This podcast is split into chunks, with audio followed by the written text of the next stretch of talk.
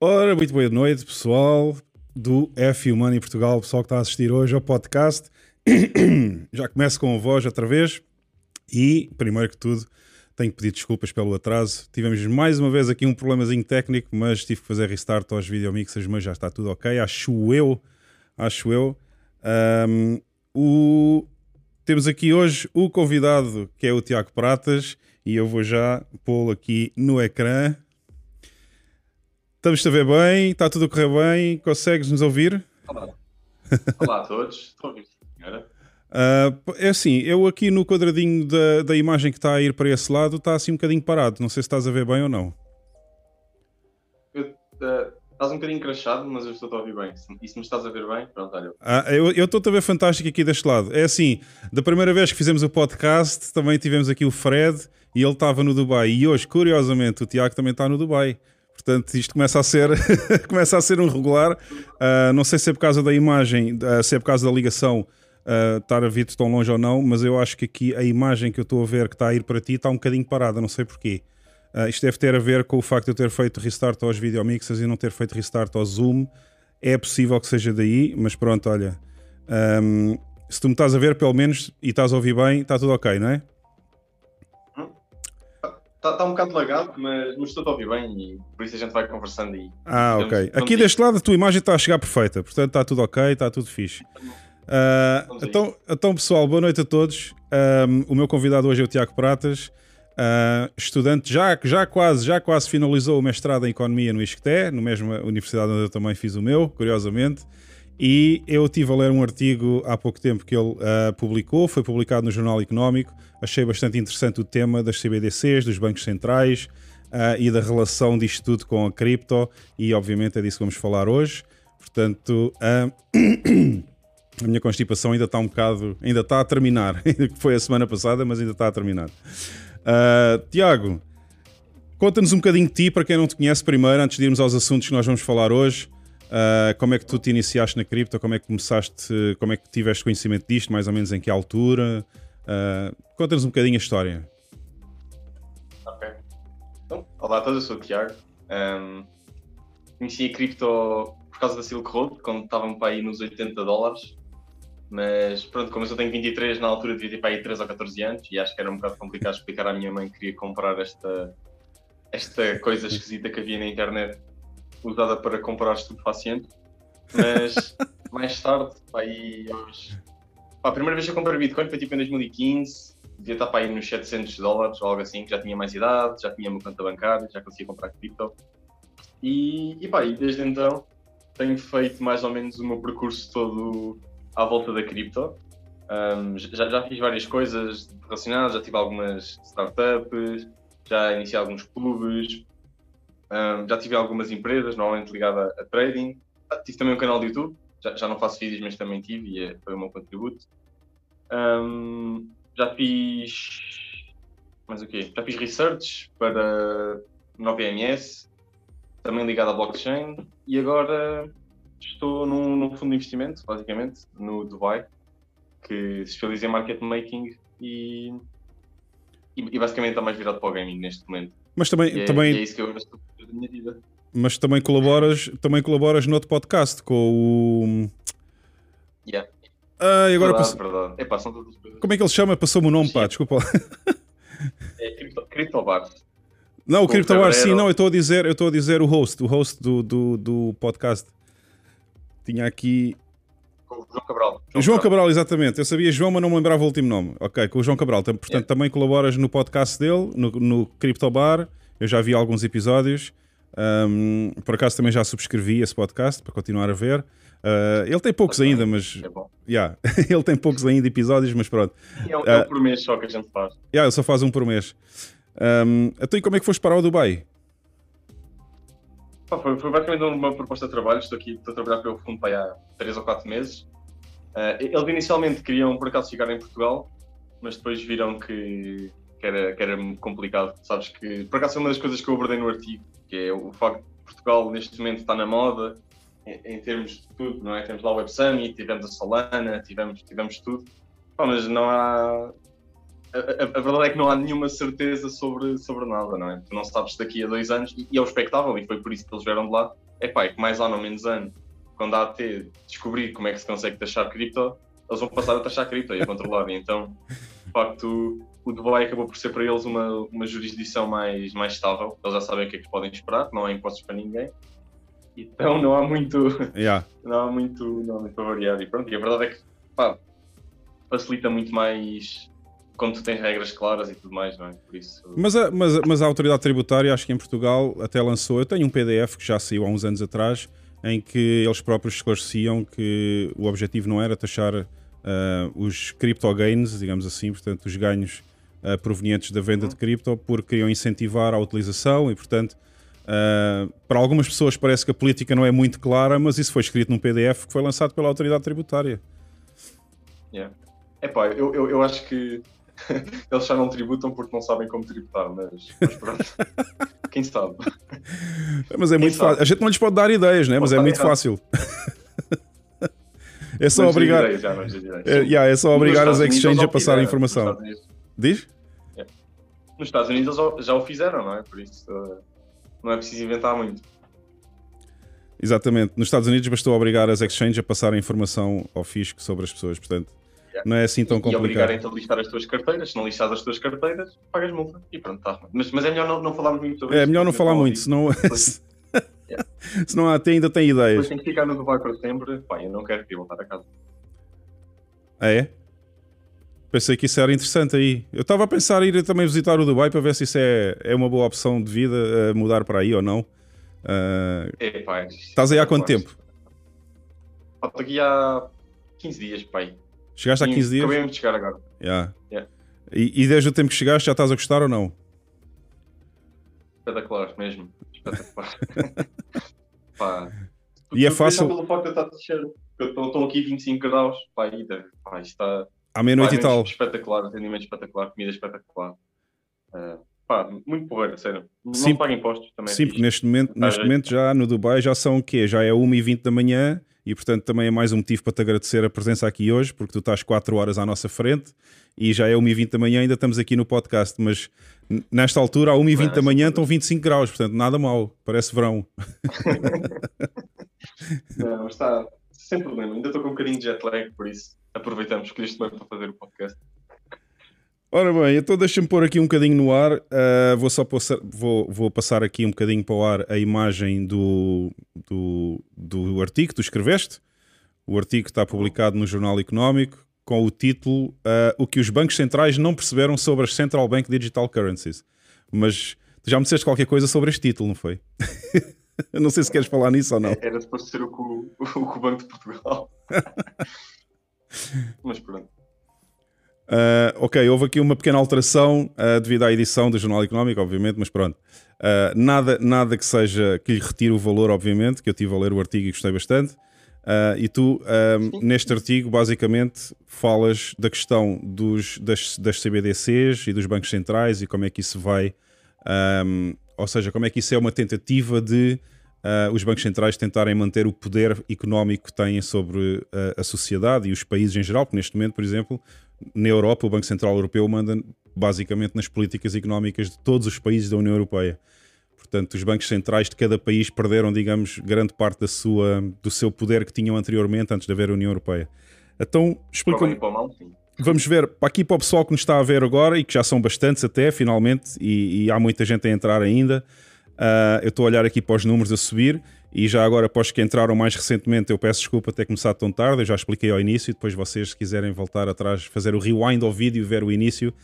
Eu tive aqui um problemazinho, tive que fazer um restart aqui ao vídeo, ao mixer, mas pronto. Então é assim, Tiago, fala-nos um bocadinho, vamos... Obviamente que eu já sei basicamente o que é que são, mas para quem está a ouvir, explica-nos um bocadinho o que é que são as CBDCs e o que é que os bancos centrais pretendem com isto.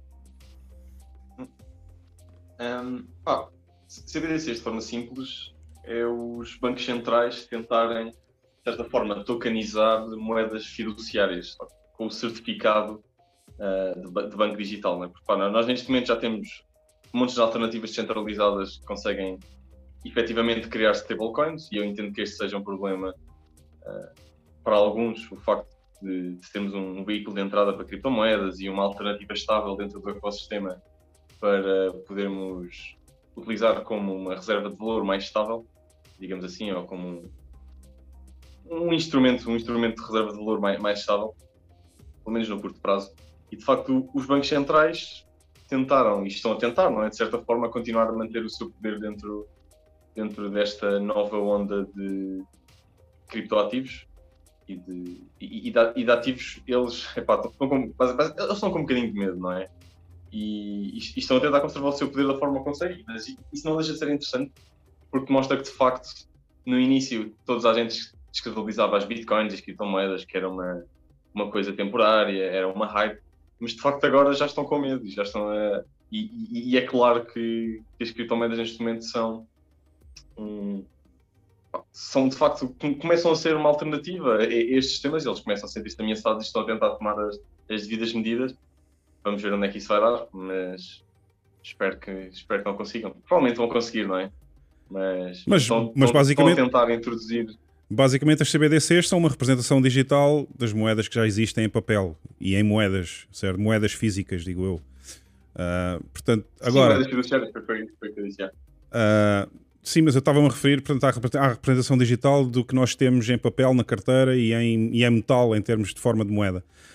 Mas a questão dos CBDCs vai muito mais longe do que isso, não é? A questão dos CBDCs é que permite aos bancos centrais, basicamente, controlar o fluxo da moeda em toda a economia. Ou seja, eles, basicamente, da mesma forma...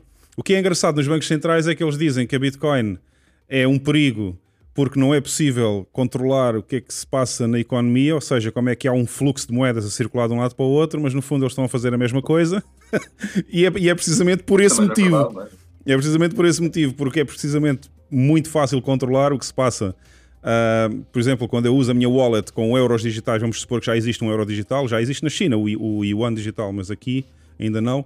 Mas supondo que já existia euro digital, eu podia fazer uma compra na mercearia e eles sabiam perfeitamente que eu tinha gasto o meu dinheiro na mercearia. Hoje em dia isso só é possível saber com a utilização do cartão de crédito ou de um cartão de débito. Mas a partir do momento que temos CBDCs, qualquer transação feita na blockchain dessa CBDC obviamente vai ser visível para o Estado e para o Banco Central. E portanto, isso é uma das grandes... vertentes da vigilância que os bancos centrais pretendem introduzir na economia. E pior, Paulo, houve um reporte do Fed, eu acho que até menciono isso também no artigo, que eles nem estavam a considerar utilizar blockchain como tecnologia base para implementar a CBDC deles. Ou seja, aquilo, pá, eu acho que criptomoeda não tem nada, não é? Nós acabamos por ter só aqui um mecanismo de perpetuação de poder e é normal, não é? Quando estás no poder é normal quereres continuar a perpetuar na tua posição, mas é pá, só o facto de eles estarem a dizer que querem criar uma criptomoeda, mas nem estar assente na tecnologia blockchain, é no mínimo caricato, não é? Epá. É para rir. É que parece uma piada, estás a ver? Parece um meme. É uma piada que os bancos centrais critiquem as criptos. Eu não gosto muito de falar em criptos, mas pronto. Devido à minha vertente maximalista que o pessoal já conhece.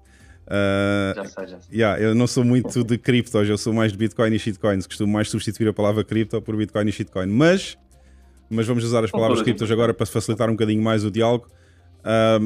Relativamente às CBDCs, existem muitas vertentes engraçadas, que é, por exemplo, essa da vigilância, obviamente, que eles vão ter acesso a toda e qualquer transação que haja por parte dos utilizadores. Mas há outras coisas engraçadas, é que, por exemplo, se hoje em dia é possível controlar a inflação, é estabelecer a inflação à medida do que eles precisam, não é? Para estimular a economia ou não. Com a entrada de CBDCs isso também vai ser possível, porque é possível introduzir coisas como, por exemplo, tu receberes um determinado valor em CBDC e teres que o gastar num determinado tempo, por exemplo. Ou, por exemplo, vai ser muito mais fácil saber, o sigilo bancário vai deixar de existir, porque as pessoas vão ter o dinheiro nas suas próprias wallets, não é? Portanto, e o Estado vai sempre saber em determinado momento no tempo quanto é que tu tens na wallet, portanto também é bastante fácil. Portanto, todo esse controle vai ser ainda maior do que aquele que já é hoje. Portanto, não é só para manter o controle existente, é para aumentar ainda mais esse controle sobre as pessoas. É verdade. Eu acho que eu entendo que a maior parte das pessoas ainda não esteja muito por dentro de Bitcoin e criptomoedas e tudo mais, E a verdade é que se calhar muitas delas não entendem os benefícios propriamente ditos da Bitcoin e se calhar até vão aceitar uma CBDC e vão dizer, isto é um espetáculo, é mais rápido ou o que for. Mas eu espero que a comunidade, e se calhar também é o papel deste tipo de podcast, deste tipo de informação e até deste tipo de artigos, fazer transparecer a verdade sobre isto, que isto é tudo menos uma criptomoeda, isto é tudo menos a favor dos nossos interesses e em prol de uma sociedade com mais liberdade, mais justa e tudo mais, não é? Toda a gente sabe isto, mais tarde ou mais cedo, nós vemos isso com a derrama, mais tarde ou mais cedo, se um governo tem um poder, mais tarde ou mais cedo vai abusar dele e um governo ter a capacidade, um governo que nem é um governo, porque à partida não será o governo de Portugal diretamente, será uma macroestrutura qualquer, nós nunca percebemos muito bem, a ter acesso a todo o tipo de transações, a ter os nossos padrões de consumo. Isso é assustador, isto é completamente orwelliano e distópico. Exatamente. E nem sei como é que o RGPD passa isso, ou como é que vai resolver isso. O que é o RGPD? Vamos ver no que é que vai dar. Qual é a definição de RGPD, desculpa? Não sei como é que o RGPD... Não, isso é o quê? Essa sigla é o quê? Tem a ver com a proteção de dados. É o regulamento de proteção de dados. Ok. Isso vai ter que ser tudo ajustado, obviamente. Não é? Porque tu tens...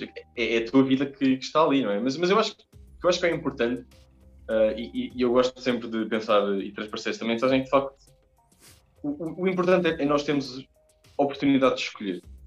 E desde que nós tenhamos sempre a oportunidade de escolher e consigamos fazer uma decisão informada, que também este ponto é importante, que é nós não sabemos que a tecnologia e as vantagens existem, é um bocado complicado utilizar essa tecnologia, mas de facto existem muito melhores alternativas do que as CBDCs neste preciso momento enquanto estamos a falar. Por isso, é tudo uma questão de educação e conseguimos educar o público a dizer, isto não é o futuro, não é isto que nós queremos para a sociedade, já existem alternativas centralizadas que funcionam, desde a Bitcoin a outras quaisquer, mas de facto o que me fez ficar fascinado pela Bitcoin é o facto de ser este sistema, o primeiro sistema alternativo descentralizado, não controlado por ninguém, mas acima de tudo termos a liberdade de escolher uma coisa diferente, porque eu não sei se a Bitcoin é a solução ou não, neste momento não sei se é, mas até agora foi a melhor alternativa que me foi apresentada. E eu acho que o importante é mesmo isto, é nós estamos sempre informados sobre o que é que são as coisas, como é que funcionam, as vantagens, as desvantagens, e temos a alternativa de escolher o rumo que queremos para as nossas vidas. E eu só espero que depois de nós tomarmos uma decisão informada e conhecermos tudo o que existe, dissemos, não queremos CBDCs, podem ficar com elas. E não utilizarmos. Eu espero que nunca me obriguem a usar uma CBDC, porque eu nunca vou usar uma CBDC. Não, mas provavelmente ninguém está a ouvir isto. Obviamente vamos ser obrigados, não é? Porque eles qualquer dia deixam de fazer notas em papel e vamos ter que usar de qualquer maneira, mesmo para qualquer... E a gente usa cripto? Podemos usar a cripto sempre em alternativa, como já usamos agora, mas vai sempre haver aquele serviço ou aquele pagamento de impostos ou aquela coisa qualquer que tu vais ter que pagar com os euros digitais de certeza absoluta, portanto. Nem que seja para te obrigar a ter uma wallet no telemóvel.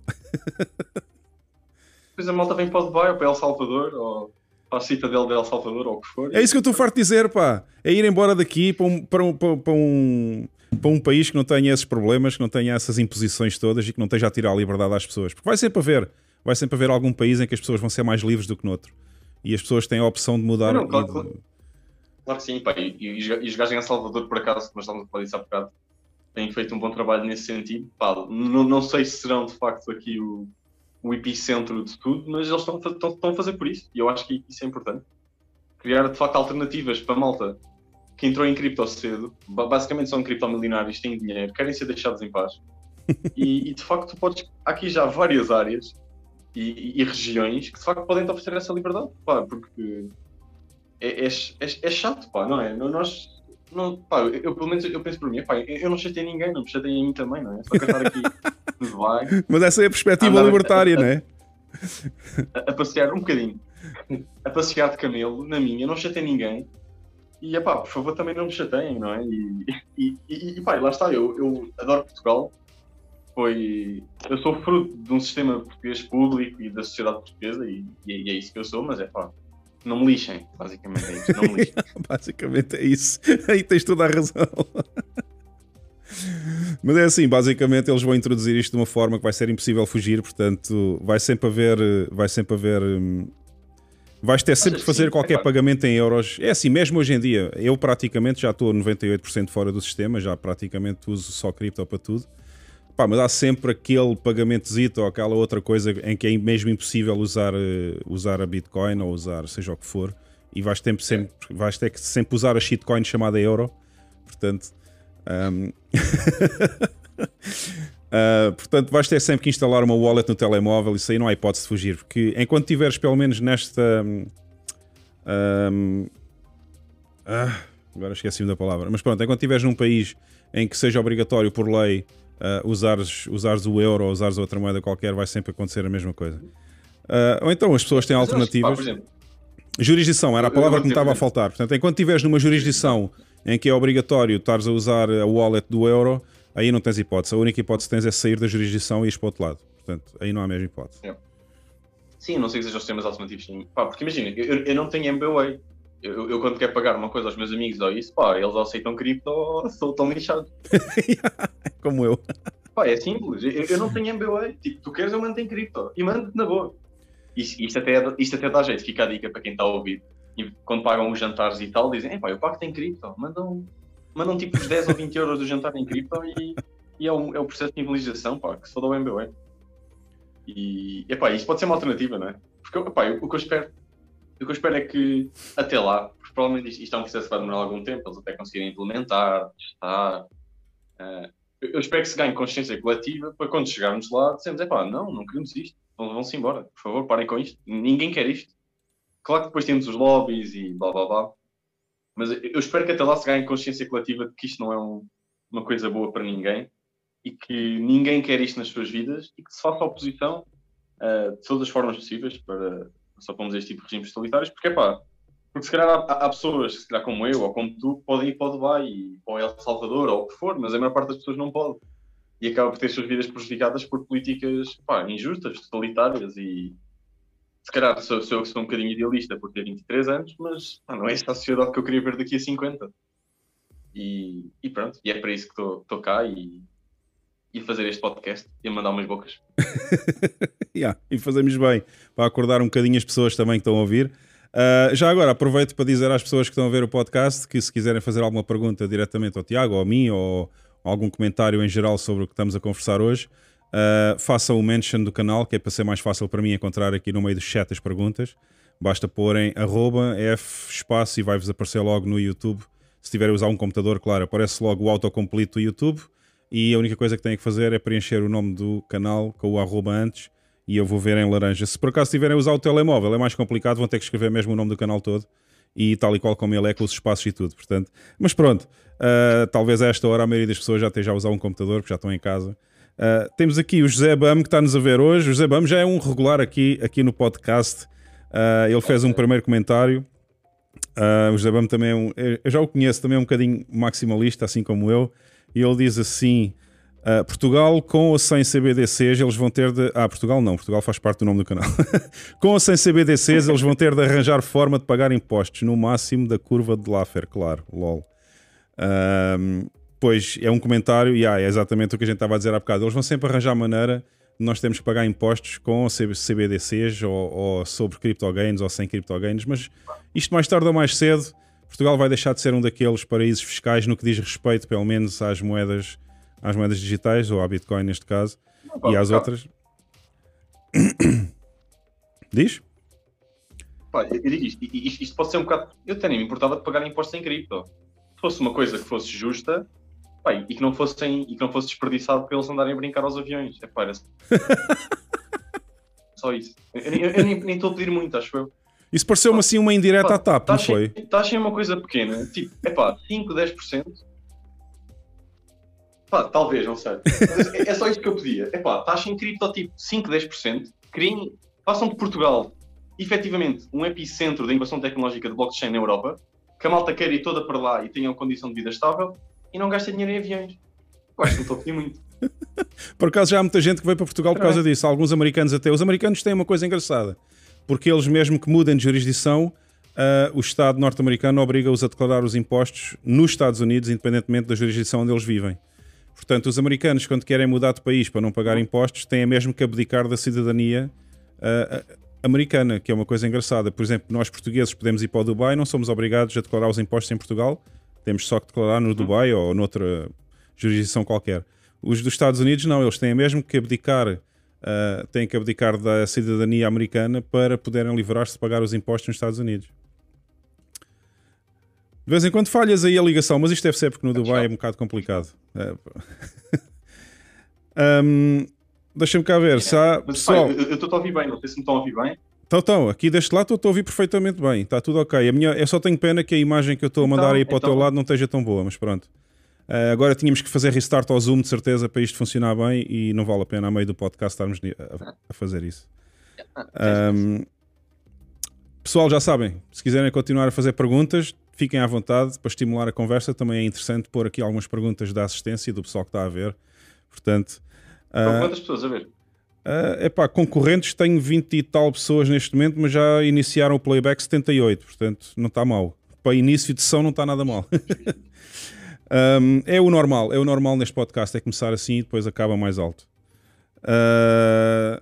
Então, deixa-me só dar aqui deixa-me mostrar só mais um bocadinho aqui, então, o artigo. Portanto, já falamos aqui um bocadinho do que é que são as CBDCs, da conservação dos poderes, e depois as CBDCs são, em teoria, lá está, como a gente estava a dizer há bocado, criptomoedas, porque não são criptomoedas, no fundo não são criptomoedas, porque isto não passa de um XRP. Só que em vez de ser controlado pela empresa do XRP, é basicamente controlado pelo Banco Central. Ainda é pior. Ainda é mais centralizado que o XRP. Em que basicamente cada moeda tem a paridade da moeda fiduciária à qual está associada, que neste caso é o euro, se for aqui. E já estou a fazer a geneira, não é este rato, é este aqui. Tenho tantos ratos à minha frente, já não sei qual é. Pior ainda, exatamente, há aqui um ponto em que tu falas também muito interessante, que é... Aliás, eu acho que tu há bocado estavas a falar um bocadinho, só antes de ir a esse ponto interessante que eu vi aqui, tu há bocado estavas a falar um bocadinho da reserva de valor ou tentar que as CBDCs sejam um bocado diferentes, mas eu acho que elas não vão ser muito diferentes da moeda que já existe hoje em dia, a moeda física. Ou seja, se tu hoje em dia já não tens grande utilidade no euro, por exemplo, como reserva de valor, ou como no dólar, comparativamente a uma Bitcoin ou ouro, ou seja, qualquer outro asset que seja um hedge contra a inflação, não é com a introdução de CBDCs que nós vamos passar a fazer reserva de valor em euros ou em dólares, provavelmente. O que eu queria dizer era mesmo volatilidade, porque o euro não é reserva de valor, a Bitcoin é reserva de valor. Exato. Mas o euro é de facto menos volátil que a Bitcoin, e o que eu queria dizer era mesmo volatilidade. E depois aqui, a seguir, falas no single point of failure. Para além disso, representa um single point of failure ou até problemas maiores, uma vez que num relatório preliminar a Reserva Federal, o Fed, afirma que uma possível CBDC não estaria assente em tecnologia blockchain. Portanto, eles próprios dizem que se calhar nem vão usar a tecnologia blockchain. E aqui dizes assim muito bem, todos os governos e instituições públicas são falíveis, o projeto Bitcoin não é falível. Lá está. Bom elogio. Aí mais ou menos, eu só tinha posto o Bitcoin, mas pronto. O projeto Bitcoin, e eu acho que isto também é importante, porque às vezes a malta não sabe muito, e também se calhar é só uma peculiaridade de nós que temos a mania, mas a diferença entre o projeto Bitcoin e a Bitcoin, a moeda, e às vezes é importante esclarecer isso e escrever no artigo para a malta ir apanhando esses pequenos detalhes. Achas que a Bitcoin ainda é um projeto? Ou já passou à fase seguinte? Eu acho que já não é um projeto. Boa questão. Acho que já não se pode aplicar muito a palavra projeto à Bitcoin, que ela já deu provas e já está implementada praticamente em todo lado. Já passou dessa fase, digamos assim. Eu entendo o que tu dizes e concordo até certa parte, mas a verdade é que Bitcoin só existe há 13 anos. Faz 3 agora em janeiro. Tu podes ter... Diz? Faz 3 agora em janeiro, exatamente. Ou seja, pode ser... E eu, enquanto economista, digo isto, pode ser só uma... Pode ser só um erro de foda-se, não vou falar a palavra, mas pode ser só um erro de um número de data demasiado pequeno. Pode ser um valor que não é estatisticamente significante. Agora, pode estar errado. Pode durar para os próximos 1 milhão de anos. Vamos ter o Elon Musk em Marte e vai estar lá um nó de Bitcoin a correr. Não sabes? Nunca se sabe quantos anos vai durar, mas pelo menos até 2140, acho que sim, porque o incentivo financeiro está lá, portanto. Desde que o Elon Musk ponha um node a rodar em Marte, a Bitcoin não rodar, sim, senhor. Pelo menos já há nodes a circular no espaço. Já há 2 ou 3... Sério? Sim, já há 2 ou 3 satélites que já fazem ligação à blockchain. Portanto... É pá, muito fixe. Yeah. Pai, isso até me arrepia, sabes? Porque é um bocado tipo... Isto vai mesmo existir para sempre, estás a ver? Não, vai ser mesmo perpétuo. O código da Bitcoin vai existir para sempre e vai rodar teoricamente para sempre. E pá, isso é brutal. É mesmo, para sempre enquanto existir planeta Terra, quer dizer. Que é tempo demais, vá, digamos assim, para nós. Depois continuas aqui, dizes... Todavia, uma coisa é certa, os reguladores entenderão que é impossível banir as criptomoedas. Isso já percebemos, não é? A China já tentou, não conseguiu banir nada. Aliás, ainda há muita gente que faz transações de Bitcoin dentro da China, porque é impossível qualquer controle, nem mesmo com uma coisa encriptada, como é que tu vais saber o que é que está a circular? Não sabes, portanto, é muito complicado. Aliás, tu falaste nisso aqui, precisamente. Por acaso, a Bitcoin tem um problema que é mais ou menos grave, mas que é complicado neste momento tu comprares Bitcoin de forma 100% anónima. E tu já tens neste momento empresas tipo a China Analysis e tudo mais que trabalham com o FPI para dar trading às transações de Bitcoin. Claro que um user mais informado e tudo mais consegue contornar isso, mas a maior parte das pessoas... Ou consegues minerá-la? Por exemplo, como eu. Diz? Eu tenho Bitcoin que nunca existiu em circulação. Através da mineração. Através da mineração... É verdade, aí está a chave. Mas a maior parte das pessoas não tem miners, não é? Yeah. Isso qualquer dia muda, os miners baixam de preço e toda a gente tem um miner em casa a servir de aquecedor. Que é o que se pretende. já andam a pensar nisso, sabes? Já andam algumas empresas a pensar nisso, em fazer aquecedores. Aliás, o Elon Musk já falou nisso. Com placas gráficas, fazer aquecedores. O miner é aquilo que aquece muito bem. Ora bem, exato, falas aqui na China. Os últimos apertos da regulação só levaram os cidadãos chineses a optar por Decentralized Exchanges, casas de câmbio descentralizadas que operam na blockchain e que permitem a qualquer utilizador trocar ativos de forma descentralizada. Isto é que eu já não sou grande fã, porque tenho a impressão que não há ainda nada a transacionar em DEX, para já, porque funcionam em blockchains que não são descentralizadas. Mas pronto, isto já vai um bocado naquela minha opinião de que a única moeda descentralizada é a Bitcoin e, portanto, as outras não são descentralizadas e, portanto, não se pode chamar DeFi. Tinha que se chamar CeFi. Mas pronto. Pedir empréstimos, contratar seguros, emitir tokens. Pronto, há aqui bastante informação no teu artigo que eu gostei bastante. Mas, basicamente, aqui a parte da conclusão, que é talvez a mais importante, ainda há discussão pelo meio antes de chegar à conclusão sobre o consumo de energia elétrica, que eu também já falei bastantes vezes que não há consumo de energia elétrica, há sim um armazenamento dessa energia elétrica em formato digital. É exatamente, isso já foi bastante discutido pelo Michael Saylor. Eu também concordo. De facto, o que eu tentei com o artigo foi de forma simples, e pá, porque eu também tens um limite de palavras, não é? E eu tentei de forma simples tentar mandar... os tópicos-chave que eu acho que são importantes. Claro que às vezes podem estar tipo, explicado a 100% ou não está tudo esmiuçado ao máximo, mas de facto as ideias principais eu acho que consegui passar. Existem aqui de facto aqui umas coisas que são diferentes do que se dizem lá fora, não é? Quando fazem sempre tipo, Bitcoin gasta mais que não sei o quê, que um país e não sei o quê. Epá, os servidores da Google gastam mais eletricidade que a Bitcoin. E a Bitcoin de facto está a usar isso para criar uma reserva de valor. Mas pronto. E para segurar a network, ou seja, a network hoje em dia já tem mais de 1 trilhão, portanto já vale mais do que $1 trilhão, e obviamente precisa de segurança, e essa segurança só pode ser garantida com o uso da eletricidade. Mas pronto, a maioria das pessoas não percebe que a eletricidade não está a ser gasta, está a ser armazenada em formato de moeda digital. Eu já me fartei de dizer isto, basicamente as bitcoins funcionam como baterias que armazenam o valor consumido da eletricidade e podem ser usadas depois para produzir até mais eletricidade. Aliás, é uma das formas, eu até já argumentei isto uma vez, quando estava a falar com uma pessoa sobre isso, que é uma das formas de transferir eletricidade do ponto A para o ponto B sem haver qualquer perda dessa própria energia que está a ser produzida. E depois terminas o artigo, basicamente, em suma, não precisamos de CBDCs Precisamos sim de instituições públicas suficientemente transparentes e capazes de responder às novas necessidades dos seus cidadãos, de forma a acabar com a dicotomia público versus privado e para resolver os problemas da vida pública. Agora há uma terceira via, o descentralizado. Portanto, acho que gostei bastante de ler o artigo. Foi este o motivo pelo qual achei interessante convidar-te para vir aqui hoje, até porque nunca tinha falado sobre CBDCs aqui no podcast, é a primeira vez que estamos a falar disto, e é bastante importante que as pessoas se percebam que isto está mesmo aí ao virar da esquina, portanto não vai faltar muito para começarem a aparecer as CBDCs, tanto nos Estados Unidos como aqui na Europa, e se aparecer na Europa obviamente vai aparecer em Portugal, portanto, e que as pessoas tenham consciência que as CBDCs não são apenas uma forma de manter o poder, mas vão aumentar esse poder e vão reduzir as liberdades individuais de cada pessoa. Porque a partir do momento que deixa de haver segredos sobre aquilo que tu compras, basicamente sabem a tua vida toda. Certo? Concordas um bocado com isto, sim, não é?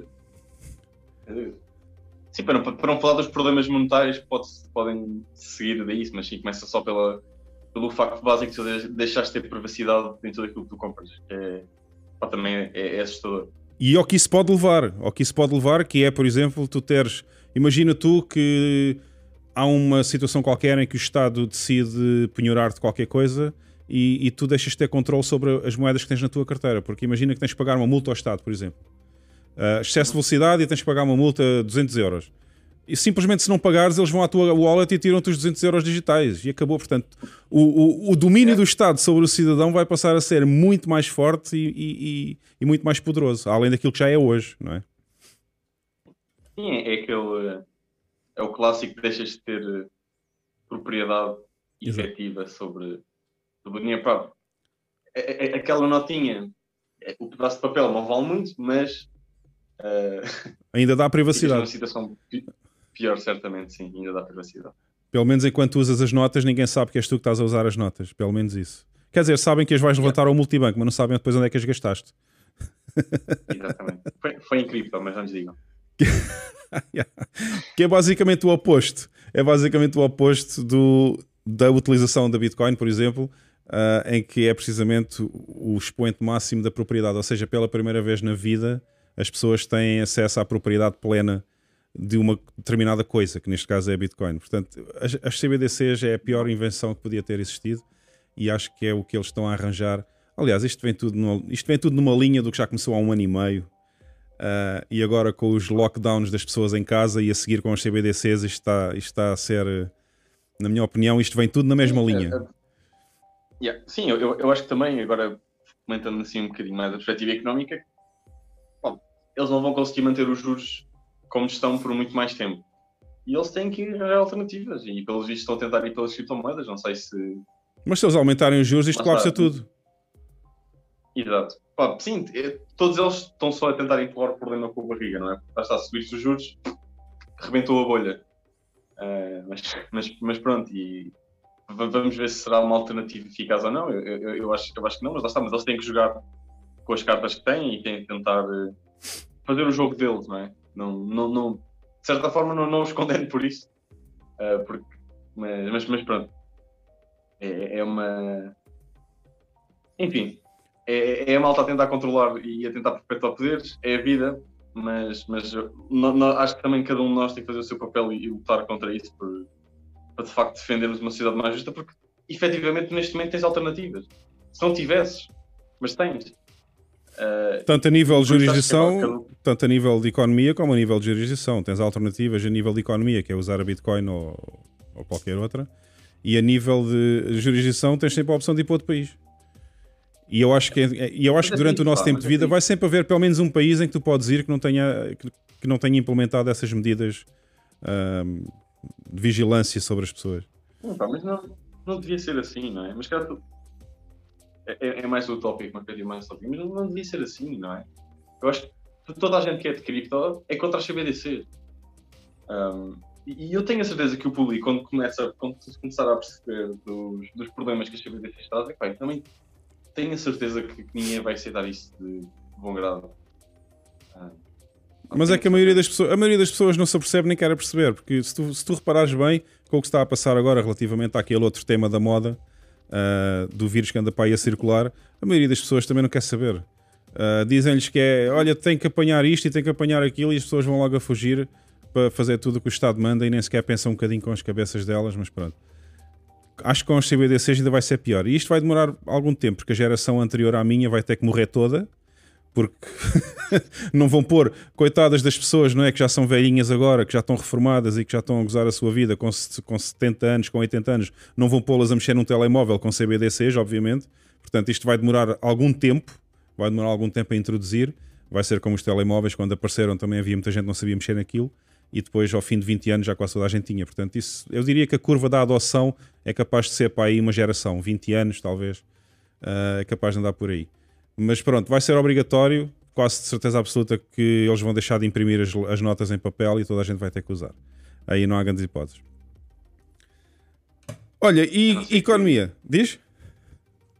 Eu não sei, continuamos aqui a bombar com as cripto. Aqui, já me ensinaste aqui há 20 anos como é que vai estar o ecossistema de cripto e a blockchain vai estar, a Bitcoin vai estar a meio milhão. Daqui a 20 anos não vai estar a meio milhão de certeza. Daqui a 20 anos é capaz de já estar em 10 milhões. 10 milhões? É tudo. É pá, 10 milhões não sei. Mas pronto, pá, imagina, 20 anos de inovação. Epá, nem eu espero que até lá de facto existam alternativas. Quer dizer, já existem, mas que de facto consigamos fazer a adoção destas tecnologias mais justas, mais transparentes, mais centralizadas. É impossível sequer imaginar como é que será todo este ecossistema daqui a 20 anos. Por isso eu espero que siga bom rumo e que... eu daqui a 20 anos espero estar numa praia qualquer tropical com palmeiras e com cocos e a beber daiquiris e coisas desse tipo, e já não me estar a chatear muito com a jurisdição, se queres que diga, que é lá a saber da jurisdição é das CBDCs, mas pronto. É como eu estava a falar contigo no backstage antes de começarmos o podcast. Eu acho que neste momento eu estou indeciso. Não é sobre sair ou não de Portugal, é entre dois países para onde eu poderia ir, que é o Dubai ou El Salvador. Eu estou neste momento indeciso qual é que é de... Tenho que ir visitar os dois e tenho que perceber qual é a melhorzinha. Exato. Podes ir aos dois. Exato. Estás 6 meses num lado, 6 meses não. Eu estou a pensar fazer assim 2 ou 3 semanas em cada um, pelo menos, para perceber... Tem que ser 3 semanas para tu perceberes mais ou menos como é que funciona o país, como é que é a cultura, essas coisas. Numa semana não dá para perceber isso. Estou a pensar seriamente em visitar o Dubai também. O Fred também estava lá quando fizemos o primeiro episódio deste podcast. O Fred estava no Dubai também, com a perspectiva de ver como é que aquilo funciona e como é que são as coisas lá, para perceber se é fácil viver aí. Então vias cá a pita. Tu ainda vais estar aí há algum tempo, não? Vou. Eu vou a partir de cá passar o próximo ano, por isso. Tu ainda vais estar aí bastante tempo. E o pessoal todo aí fala inglês, certo? Toda a gente fala inglês. Toda a gente fala inglês. Então é fácil, certo? Mas a qualquer lado, toda a gente fala inglês em todo lado. Toda a gente. Certo? Mas eu estava a pensar em El Salvador também por causa da história da Bitcoin City, que eu também falei contigo um bocadinho antes de começarmos o pod. A história da Bitcoin City é bastante aliciante. É basicamente um Dubai que está a começar. É isso que ele quer. Verdade. Sem dúvida. E se calhar estar lá desde o início, se calhar é melhor, não? É verdade. Eu acho que mais do que estar lá desde o início é de facto tu participares desde o início naquela solução, porque a verdade é que o Dubai já é uma gestão mais estabelecida, digamos assim. El Salvador entrou agora um bocado na onda de forma muito mais recente. Mas de facto, poderes participar nessa revolução, para o bem e para o mal, podes dizer, eu estive lá, eu tenho o visa, tive o visa de El Salvador. E agora com a história das Bitcoin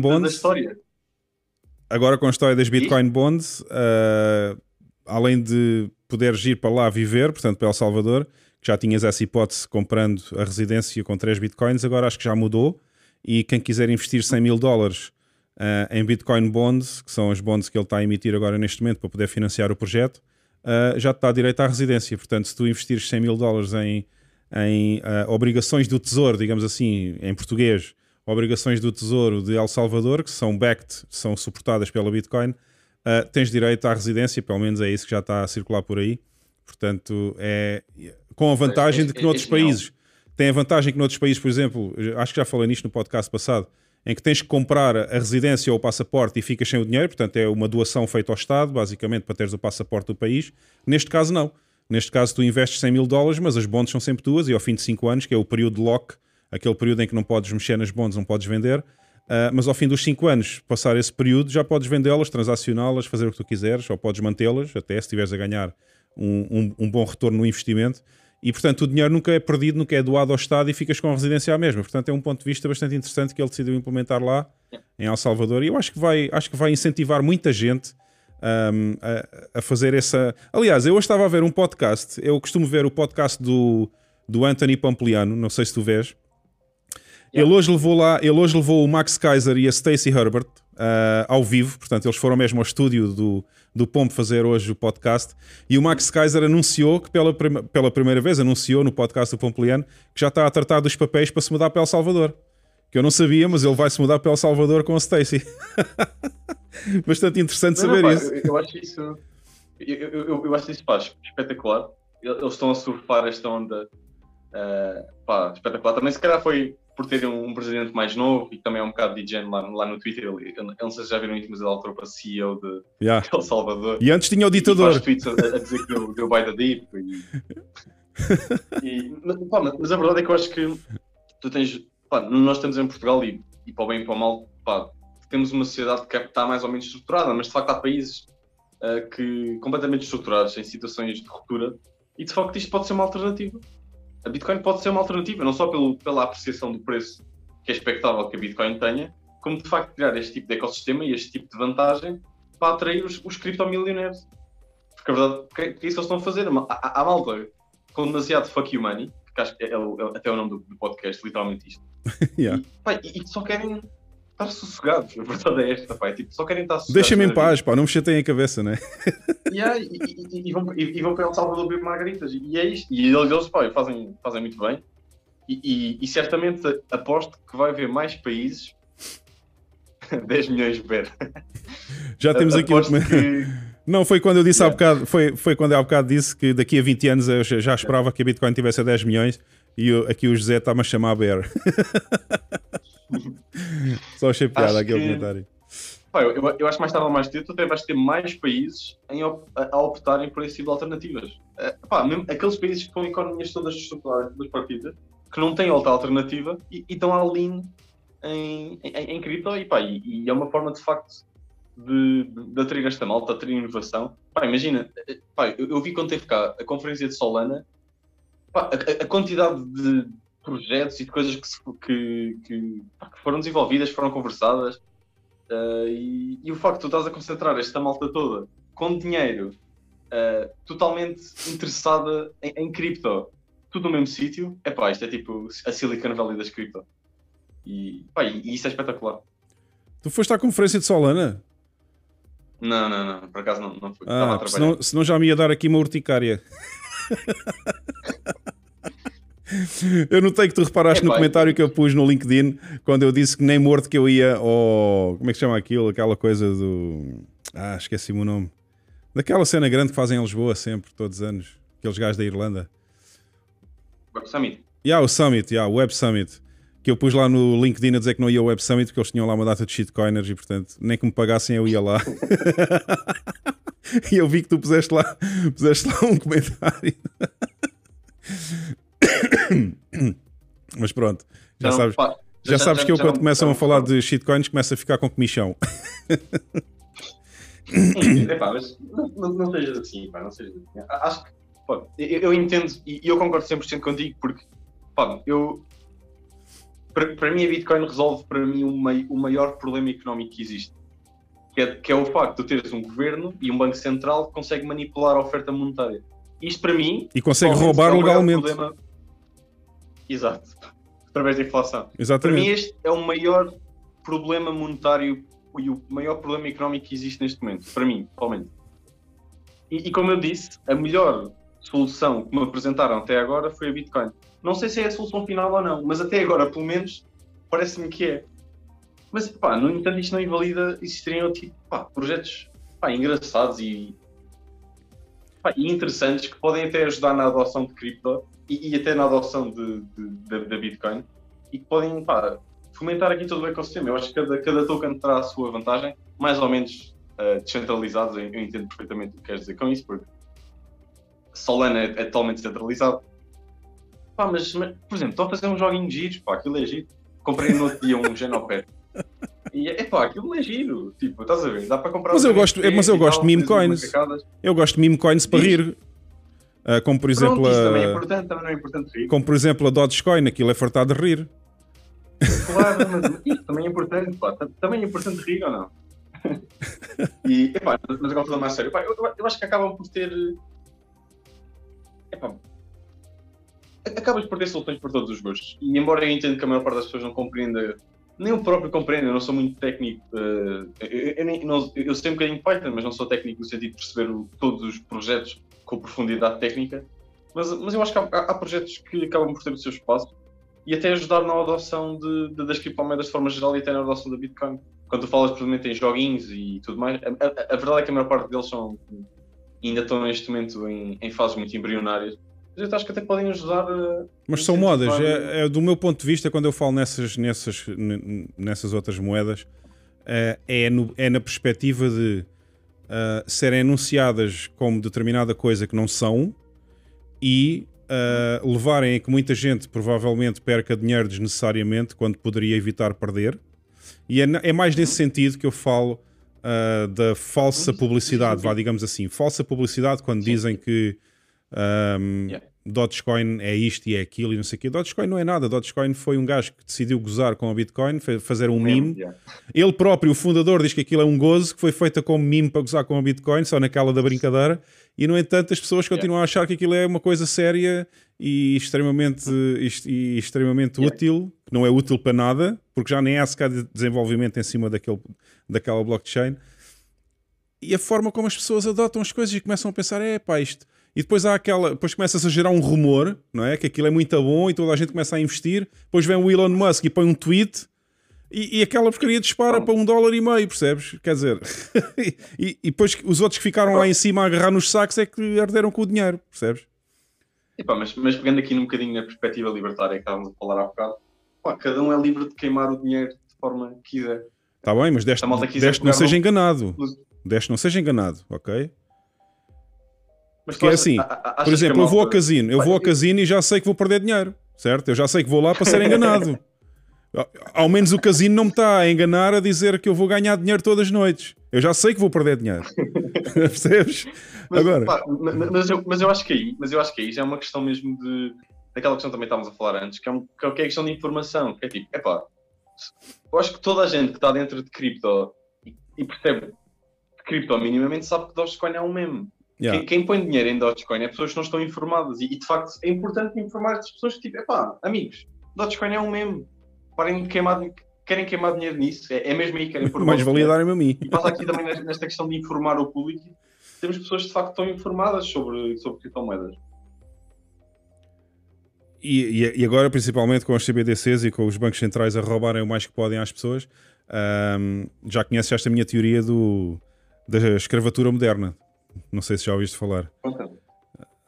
Não, a escravatura moderna ainda não te contei, pois não. Antigamente a escravatura não tinha salário, não é? As pessoas eram escravas e trabalhavam o dia inteiro para receber comida. E tinham um sítio para dormir, uma barraca lá qualquer, para se deitarem à noite. Hoje em dia, a escravatura moderna, ou seja, a escravatura nunca acabou, passou foi a ter outro formato, que é agora tu recebes um salário para poderes pagar a hipoteca. Portanto... Continuas na escravatura moderna, porque tu não podes sair dela, tens que ganhar o salário para pagar a hipoteca que demora 40 anos a pagar. Portanto, durante 40 anos da tua vida, ou 45, tu continuas agarrado ao sistema, não é? E pior ainda, é um sistema que te engana. A não ser que faz roubo para o meio do mato contar alfaces. Exatamente, tornas-te independente. E mesmo assim não sais do sistema, porque se tiveres um terreno tens que pagar IMI, portanto, estás sempre dentro do sistema. Essa é outra teoria, que a propriedade não existe. A única propriedade que efetivamente existe é a Bitcoin, porque se tu comprares outra propriedade qualquer, uma casa, um terreno, seja o que for, estás sempre a pagar uma renda ao Estado. Portanto... Sim, pode ser podem ficar com aquilo. Exato, e é penhorável, é confiscável, é tudo e mais alguma coisa. E depois ainda há outra, continuando o que eu estava a dizer, quando estás na escravatura moderna, ainda te enganam mais, ou seja, tu pelo menos... Na altura da escravatura, quando ela começou, não tinhas salários, não tinhas nada, mas já sabias que era isso. Aqui não, aqui na escravatura moderna tu trabalhas a vida inteira para pagar uma hipoteca e a casinha e o carrinho e ainda por cima és enganado e roubado pelos bancos centrais e pelo governo, pelo Estado neste caso, na forma do governo que é quem o gera, com o aumento da inflação e com a cobrança de impostos. Portanto, há uma pergunta super interessante que eu faço sempre às pessoas. Se os bancos centrais podem imprimir o dinheiro que quiserem, então porquê que cobram impostos às pessoas? Mas nunca me respondem a esta pergunta. Eu posso tentar responder mais ou menos como economista, mas é porque, imagina, a verdade é que tu, ao imprimir dinheiro à bruta, tu acabas sempre por ter inflação. E o que eles tentam fazer sempre é tentar ter a inflação naquele sweet spot. Mas... Se estás sistematicamente a imprimir para pagar os impostos, não... Não, mas a questão não é essa. A questão é que tu só tens duas maneiras de roubar dinheiro às pessoas, ok? Ou é cobrando impostos, ou é imprimir mais dinheiro e criar inflação. Porque se tu tens... Imagina, tu tens 1 milhão de euros em coisas numa determinada economia. Portanto, imprimes 1 milhão de euros em dinheiro fiduciário. Se tu... E, por exemplo, tens 10 casas nessa economia, há 10 casas. Agora vamos fechar o círculo só para tu perceberes bem a teoria que eu estava a falar. Tens 10 casas e isso tudo vale 1 milhão. Cada casa vale 100 mil. No entanto, se tu aumentares... portanto, como tens 10 casas e cada uma vale 100 mil, tu tens que imprimir pelo menos 1 milhão de euros para circular nessa economia, que é o valor das casas, certo? Se tu aumentares esse 1 milhão de euros para 1 milhão e 100, se tu imprimires mais 100 mil euros, as casas vão aumentar... 10% no preço para se adaptarem à economia do dinheiro que foi impresso. Portanto, só há duas maneiras de tu tirares dinheiro às pessoas, ou é através dos impostos, que é mais difícil, ou então da forma mais fácil, que é aumentar a inflação. Aumentando a inflação, o teu poder económico cai, portanto, há uma nova redistribuição do dinheiro, digamos, da riqueza que existe numa determinada economia. Portanto, é esta a única forma que eles encontram. É mais fácil do que cobrar impostos. Mas é importante dizer duas cenas da tua análise, que é... quando tu compras uma casa, o facto de estás a comprar uma casa a um preço mais barato e existir inflação no futuro, tu estás a beneficiar dessa inflação. E isso é verdade. E a maior parte da malta não sabe isto. E a segunda cena é que os bancos centrais, a única forma que eles efetivamente têm de controlar a velocidade da moeda e a criação de moeda é através da taxa de juros, porque a maior parte da moeda... E isto é bem interessante, e há um paper do Banco Central inglês que fala disto, é que 90% da moeda é, na verdade, criada por bancos comerciais através de empréstimos. Exatamente. Sim. Porque, e das cenas fracionárias, do tipo, tu fazes um depósito de 10 euros, eles pegam em 8 euros e emprestam a outra pessoa, e então, neste momento, nesta economia, existem 18, por exemplo. E esse é que é o maior gerador de inflação. Isso é a reserva fracionada, então, exato. Isso é uma questão também bastante interessante, porque a moeda é criada digitalmente, ou seja, não há dinheiro impresso que consiga... que chegue ao valor total do que existe teoricamente nos bancos em termos de moeda digital, daquilo que está nas bases de dados. E se houvesse uma corrida aos bancos, eles fechavam todos porque não tinham notas para pagar às pessoas o dinheiro que lá está. Não tem. E é interessante isso, porque a malta às vezes fala que a Bitcoin é scam e tudo mais. Quando digo a malta, digo, sei lá, as pessoas não estão tanto dentro de cripto, não perceberam tantas vantagens de cripto, não percebendo que se toda a gente for ao banco levantar o dinheiro também não está lá. Exatamente. Só houver uma corrida. A chamada corrida aos bancos. Epá. Pois, se calhar é verdade. Porque foi isso que aconteceu recentemente na Grécia. E um bocadinho antes em Chipre. Em Chipre também aconteceu isso e eles tiveram que fechar os bancos porque não havia dinheiro para dar às pessoas, que eles foram levantar o dinheiro todo e não existia. Curiosamente, isso coincidiu com...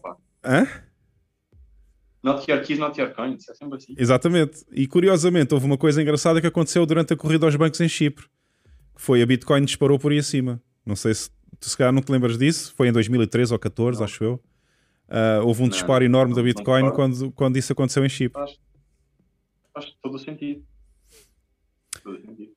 Temos aqui mais um comentário. O José Bama hoje está participativo.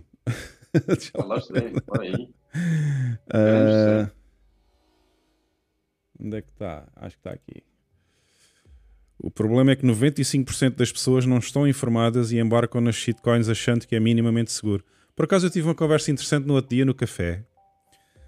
Conheci uma pessoa que trabalhava no café onde eu fui e ele viu a minha t-shirt com o símbolo da Bitcoin e meteu conversa comigo, lá o senhor que me estava a servir à mesa, até bastante simpático, e disse assim, olha, você também está... É pá, fizeste uma tatu com o B, olha, muito bem, muito bem, subiste, já subiste a minha consideração. É nem ficavas maximalista também, só para não ficar, estou aqui a falar de criptomoedas, só para ver também tenho aqui uma pitada de maximalista, como tu, não é? E eu disse assim, o rapaz viu a minha t-shirt e disse assim, é pá, você também está metido nas criptos e não sei o que, eu disse, não, eu não estou metido nas criptos, eu estou metido em Bitcoin. E ele ficou logo a olhar para mim de lado. Mas pronto, a conversa evoluiu um bocadinho. E ele disse assim, epá, eu também há uns tempos atrás comprei uma data de XRP. E eu disse, epá, XRP, aí, bem, então, mas porquê é que você comprou XRP? E ele disse-me, epá, porque eu estive a falar com algumas pessoas que vinham aqui também, conheci outras pessoas que estavam na cripto, não sei o quê, eles disseram que era muito bom, porque era um grande projeto, porque ia servir para fazer a troca de moeda nos bancos e tal. E eu, mas pronto, mas não me soube explicar muito mais. Eu disse assim, então mas qual é a verdadeira essência do projeto? O que é que isso quer dizer? O que é que eles vão fazer? Não sei o quê. Ainda por cima agora com a SEC a processar os gajos que fizeram o XRP e não sei o quê. Ele disse, não, mas aquilo é muito bom, porque eles disseram que era muito bom e tal. Mas ele não me sabia responder porquê, estás a perceber? Ele não me soube explicar porquê. Pronto, e este é o grande problema das pessoas, é que eles nem sequer, às vezes não chegam ao fundo da questão do que é que cada coisa é na realidade e depois acreditam naquilo que ouvem e investem dinheiro. E eu lá tive com a minha paciência a dizer, olha, que isso não é bom, isso não é bom. Eu se fosse a ti vendia o XRP e punha isso na Bitcoin e dormia mais descansado. E tive-lhe a explicar, pronto, uma data de coisas. Não sei se ele me seguiu o conselho ou não, mas pronto. O que é que tu achas disso? Como as pessoas não percebem muito bem às vezes aquilo que estão a fazer quando se metem nas shitcoins? Eu acho que é um bocado tipo Euromilhões. Aquilo acaba por ser mais do que tu saberes que vais ganhar ou não, é uma coisa que te permite sonhar numa vida melhor. Eu acho que a malta quando põe esse dinheiro em shitcoins pensa sempre isso. Eles olham para o top 10 e vêm, epá, Bitcoin, 50 mil euros, epá, isto está muito caro. Deixa eu ver aqui, XRP está tipo aqui. Ah, esse foi o argumento dele. Esse foi o argumento dele também, que não queria comprar Bitcoin, estava muito caro. Eu disse assim, ó, tu o dinheiro que tu pões na Bitcoin também, que puseste no XRP, podes pôr na Bitcoin. É exatamente igual. Yeah. Porque se a pessoa está numa perspectiva de especulativa... A maior parte das pessoas fora de cripto estão habituadas às ações em que tu tens de comprar uma ação inteira. Então eles pensam que tu tens de comprar uma Bitcoin inteira. Yeah. A maioria das pessoas não percebe que pode comprar uma fração. Tipo, com... Yeah. Não, mas é ainda mais importante, ainda mais importante do que isso é o facto de... em termos de investimento, e se tu tiveres nisto apenas de uma perspectiva especulativa, para ganhar dinheiro, certo? Para investir, para ganhar mais dinheiro, tanto faz tu comprares uma moeda ou outra, comprares uma moeda inteira de XRP ou comprares uma fração da Bitcoin, o que interessa é a percentagem com que essa moeda sobe relativamente ao que tu lá puseste. Portanto, se tu puseste 1000 euros em XRP e puseste 1000 euros em Bitcoin e os dois subirem 10%, tu ganhas o mesmo tanto num lado como no outro, portanto não interessa ter a moeda inteira. É isto que às vezes as pessoas não percebem.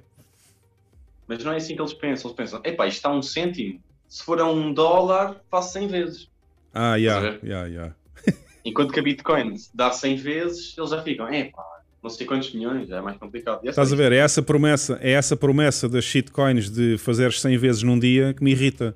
Porque a maioria das pessoas vai atrás do lucro fácil e não há almoços grátis. Ninguém fica rico numa semana. Ninguém. Ok? Isso é... Pronto, é mil a um que tem essa sorte. É 1000 a 1 que tem sorte. Yeah. É verdade, pá, mas eu, por outro lado, pá, nós... Pá, eu olho para mim, e acho que toda a gente, nós pegamos o nosso telefone e temos acesso à internet, que tem toda a informação do universo disponível nas nossas mãos. Poxa, vão ao Google, procurem sobre as coisas a profundo, pá. É que eu acho que não é difícil. Nós irmos ao Google, fazemos uma pesquisa sobre XRP e percebemos que aquilo é uma porcaria. Não sei se está aí nenhum XRP fanboy. Se calhar está, não sei, não faço ideia, se calhar está algum. Mas, é pá, eu acho que soube-se isso para ver meninas giras no Instagram e encontravam logo, estás a ver? Por isso, é pá, eu acho que é só mesmo uma questão de tu quereres mesmo perceber as coisas a fundo e tentares perceber as coisas a fundo de uma perspectiva... De investimento, porque tu tens sempre a malta que, pá, os digenos, a verdade é esta, tens sempre os digenos que querem um lucro rápido, mas lá está, eu acho que novamente, no fim do dia, o dinheiro é teu, ninguém te obrigou a pôr lá o dinheiro e a informação está disponível na internet de fácil acesso. Se estivesse tipo fechado numa sala, mas não, tu pegas no teu telefone, escreves XRP, opinião, vês os artigos, vais ao YouTube, vais ao comércio e tu consegues ter essa informação, por isso... Vês o F1 Podcast? Também... yeah. Ou vês o CryptoBar, ou vês o CryptoBar também? Yeah. Eu acho que cada vez mais essa informação está disponível na internet, pá. Eu entendo, se calhar, pá, para a malta com mais velha que não está muito habituada às tecnologias, eu entendo esse problema, mas é pá, poça, está tudo na internet. Não está. Yeah, mas às vezes é difícil, às vezes mesmo na internet é difícil separar o trigo do joio. Há muita informação errada que as pessoas às vezes também não sabem. Também não sabem ver se a informação é correta ou se é scam ou por aí. Portanto, há muita gente que não... Isso é difícil. Yeah. É preciso ter literacias financeiras também. É preciso ter um bocadinho de literacias. Já agora falando nisso, como é que foi o teu curso? Como é que foi o mestrado de Economia? Alguém falou em Bitcoin por lá ou não? Por acaso penso que sim. Honestamente, penso que sim. Mas de leve, normalmente. Pá, por acaso, na licenciatura sei que falaram. Como é óbvio dizer que aquilo não prestava para nada. E... mas, e claro que foi um aceso debate. Era isso que eu estava à espera. Mas pronto, eu acho que honestamente a maior parte das pessoas fala mal de Bitcoin porque não entende Bitcoin. E eu sei que já estamos a bater nesta tecla 200 vezes, mas é tudo uma questão de educação. Yeah. Porque quando tu começas a falar e a explicar, a verdade é que a conversa acabou e ele ficou. Caralho, o puto até tem razão. E eu acho que é só isto. Pá, claro que este processo é lento, mas é tudo uma questão de educação. De tentares passar a mensagem, de tentar explicar a mensagem. Mas pronto, pá, olha, no mestrado eu estou a fazer a tese sobre cripto. É aborrecido, é uma cena só para nerds economistas, mas basicamente eu estou a tentar fazer um modelo preditivo da volatilidade da Bitcoin, utilizando modelos estatísticos clássicos, que são os ARS e o GARS, que são os mais usados para tentar prever a volatilidade, e depois vou comparar com modelos de machine learning. E esta é a minha tese. Também sobre a cripto, claro, tinha que ser. Sobre Bitcoin, e sobre Bitcoin em específico. Vou só fazer com Bitcoin em específico. Bastante interessante essa história da volatilidade e tu conseguires fazer uma demonstração disso. Yeah. E de facto, o machine learning ajuda a prever melhor a volatilidade da Bitcoin. Passa aos modelos clássicos, numétricos clássicos. Isso ajudaria bastante numa perspectiva de análise de mercado, também das pessoas que fazem análise técnica, perceberem um bocadinho como é que isso podia ser aplicado à análise dos gráficos. Yeah. E aliás, tu sabes que eu faço isso também no outro podcast em inglês, faço análise técnica.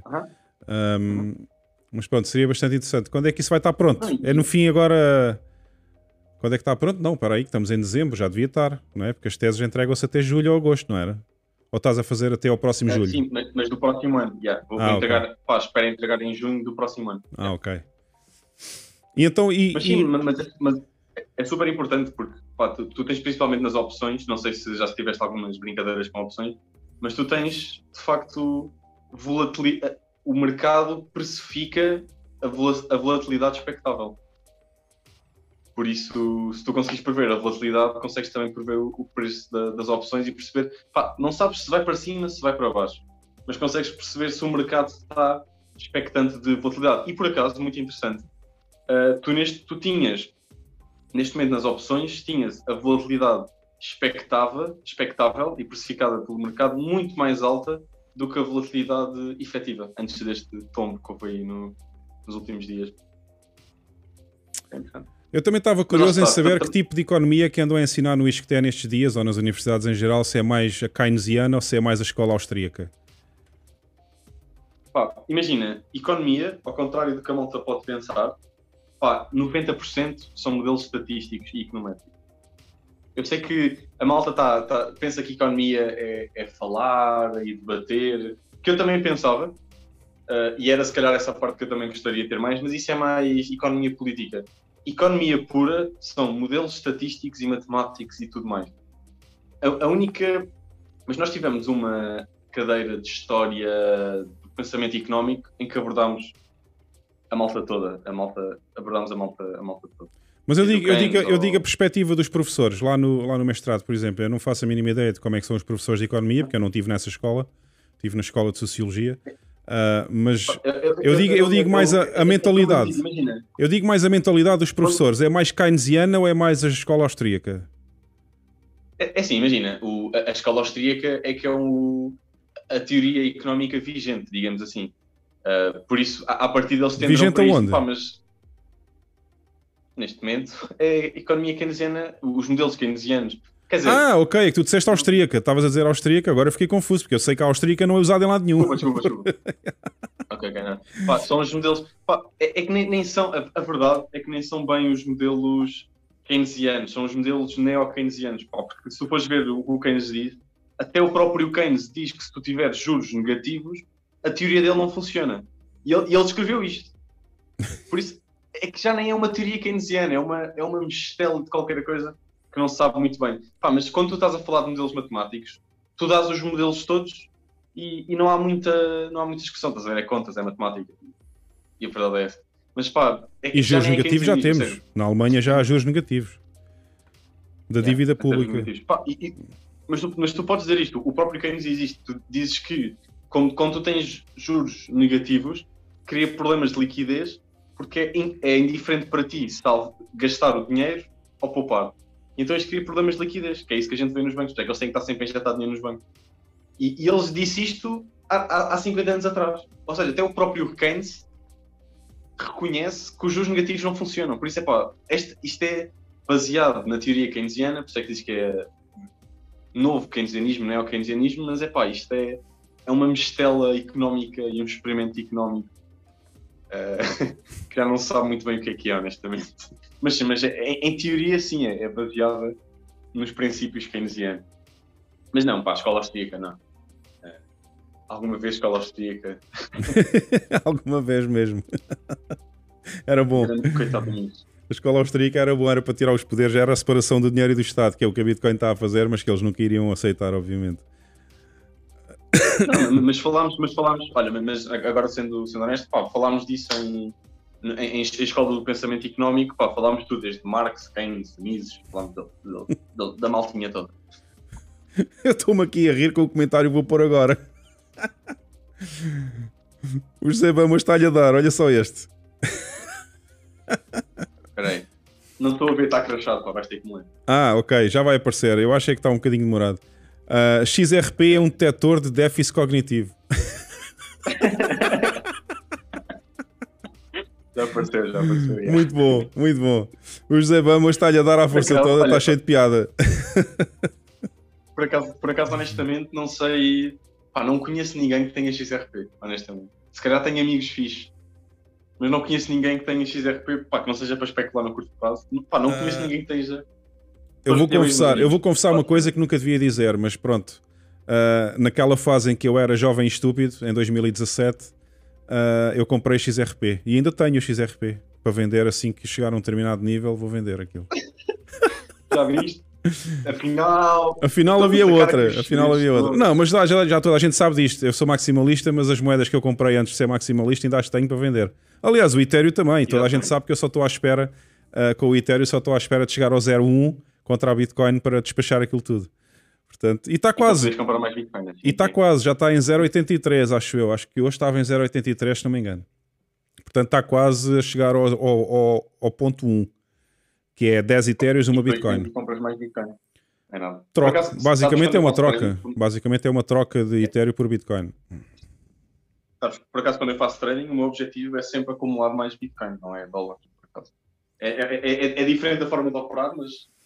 Mas eu penso da mesma forma. O meu portfólio está totalmente gerido no sentido de aumentar a Bitcoin que eu tenho e não os euros. Eu nem faço a medição do meu portfólio em euros. As percentagens que eu uso para fazer a medição do portfólio é feita em Bitcoin. Epá, isto hoje está... O pessoal está-se a rir aqui no chat, obviamente. Por causa do comentário. Não, por causa daquele comentário do déficit cognitivo.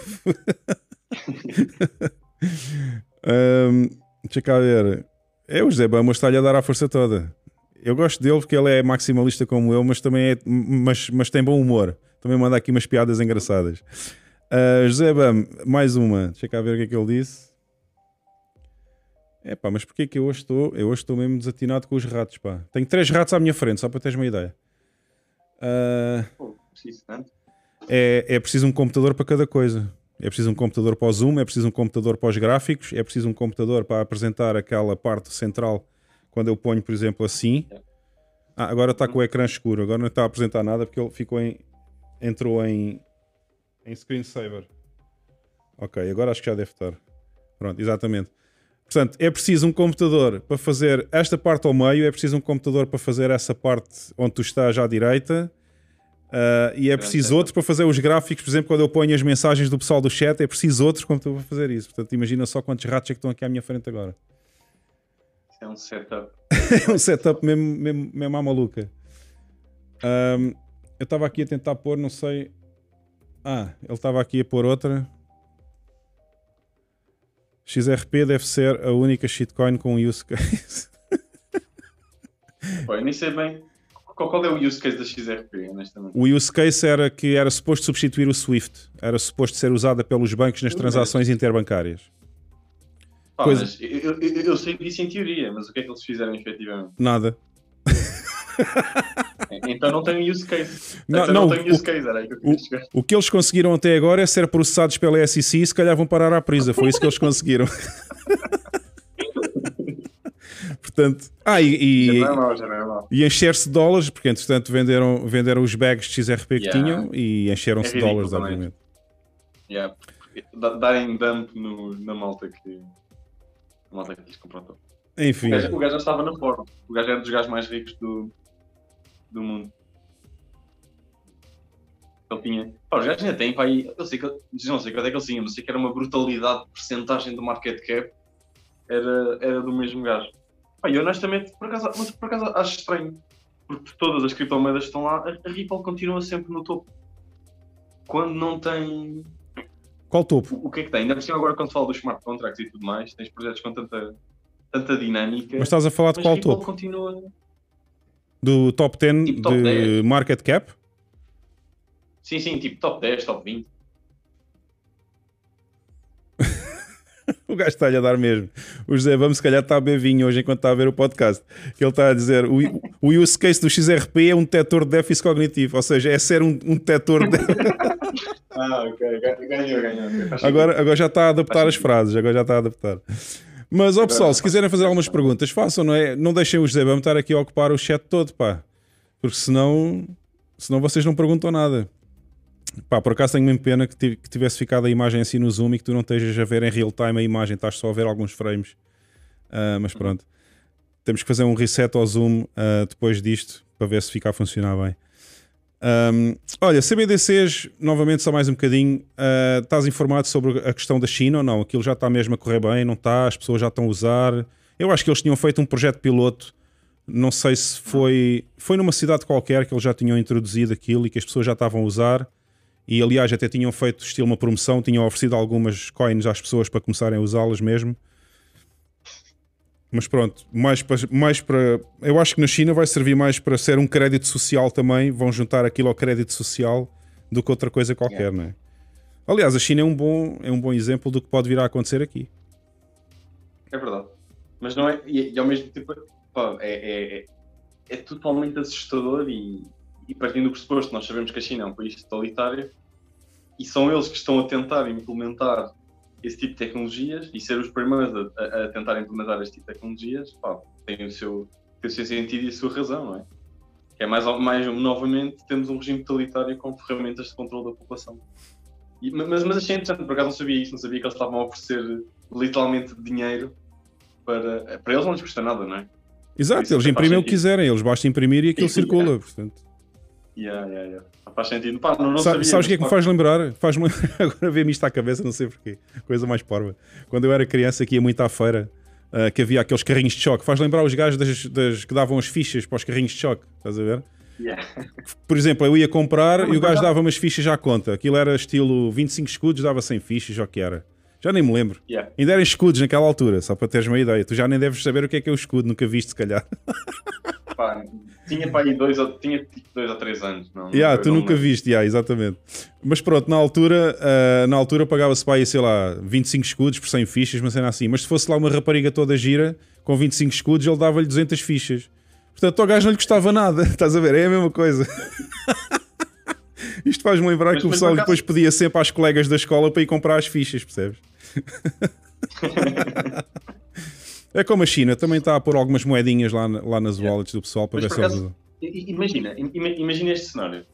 Imagina que em Portugal os gajos diziam: olha, Hugo, tens aqui 1000 euros na tua continha de CBDC. Usavas ou não usavas? Obviamente que usava. Quando fosse obrigado a pagar alguma coisa em euros, usava, não é? Então pronto. Mas se calhar até fazia diferente. Se calhar mandava esses 1000 euros para a Coinbase e comprava Bitcoin. Era logo. Não, se calhar fazia. Acaso, isto pode ser um mecanismo da malta. Pá, não tinha pensado nessa forma, mas de facto, pá, eles criam aquilo do nada. Eles criam um incentivo económico, põem aquilo numa conta para a malta usar e, pá, e a malta vai e usa, e vai sempre haver uma malta que vai acabar por ficar. O que ainda é mais assustador e mais me assusta, honestamente. Mais me preocupa. Mas é a mesma coisa que fizeram com os passos das vacinas e com os passos disto e daquilo e não sei o quê. E qualquer dia, e agora na Áustria estão a fechar as pessoas em casa. Quem não tiver vacina vai para a prisão até 1 ano. Não sei se já ouviste essa. Já tinha visto. Isto vai de mal a pior, isto vai de mal a pior. Agora até somos discriminados por ter vacina ou não ter vacina. Portanto, não me admira nada que os CBDCs venham fazer a mesma coisa. Estilo, estás vacinado, recebes o salário. Não estás vacinado, não recebes. Pronto, é tão simples quanto isto. Não, mas tu sabes o que é que isto está a acontecer. Não sei se tu acompanhaste, mas na Suíça eles fizeram um referendo. Sim, na Suíça houve um referendo e acho que ganhou a vacinação por 60%. O que é que foi? Ou seja, o que é que eu acho que está a acontecer? Os políticos olham para as sondagens e veem, epá, a maior parte das pessoas não se importa com isto. Exato. E então eles fazem simplesmente... Mas isso já está mais ligado à minha área. Mas isso já está mais ligado à minha área, porque eu venho da Sociologia, portanto, da Comunicação, que foi o mestrado que eu fiz, e, portanto, eu sei que primeiro faz-se a lavagem ao cérebro e faz-se a normalização da mensagem, ok? Pronto. A normalização da mensagem é o bombardeamento consecutivo de notícias negativas com as pessoas que morrem todos os dias, com os infectados que há todos os dias. Se tu reparares, eu não sei se tu andas muito de carro ou não, quer dizer, agora não estás em Portugal, portanto, também não ouves muito isto que eu te vou dizer. Mas se tu reparares, eu ando de carro às vezes aqui, e sempre que há um noticiário à hora certa, há sempre um noticiário na rádio, a primeira coisa que eles dizem é: hoje morreram X pessoas com o Covid e houve não sei quantas pessoas infectadas.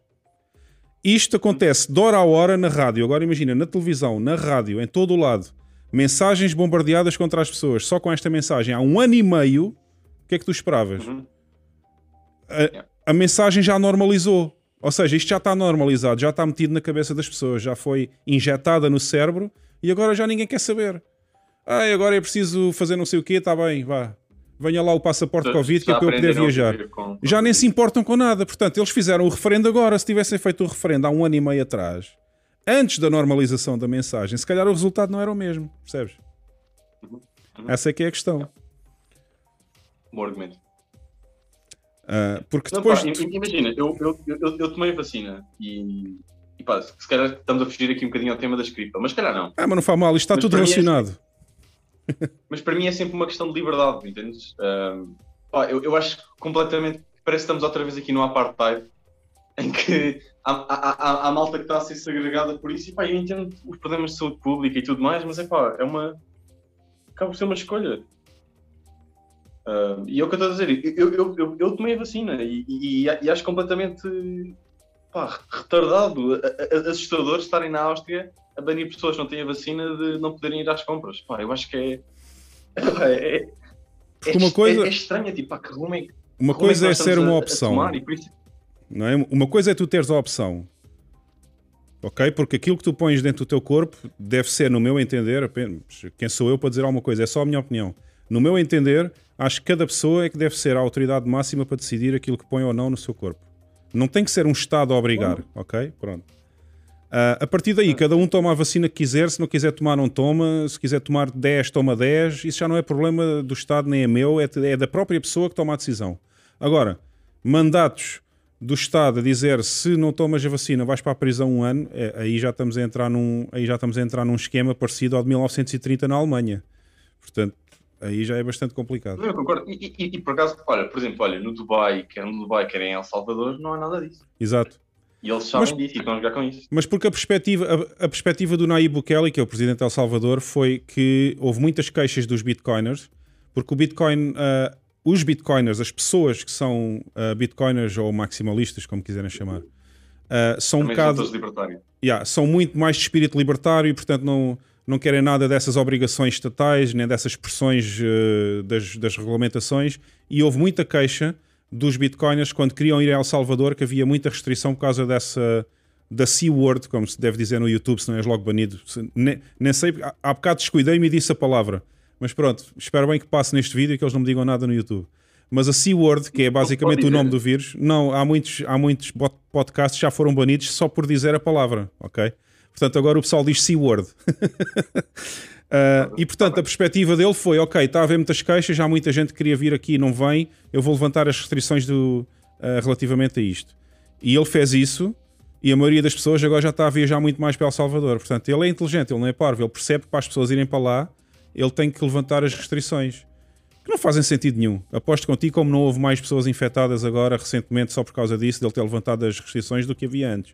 Mas pronto, enfim. É complicado.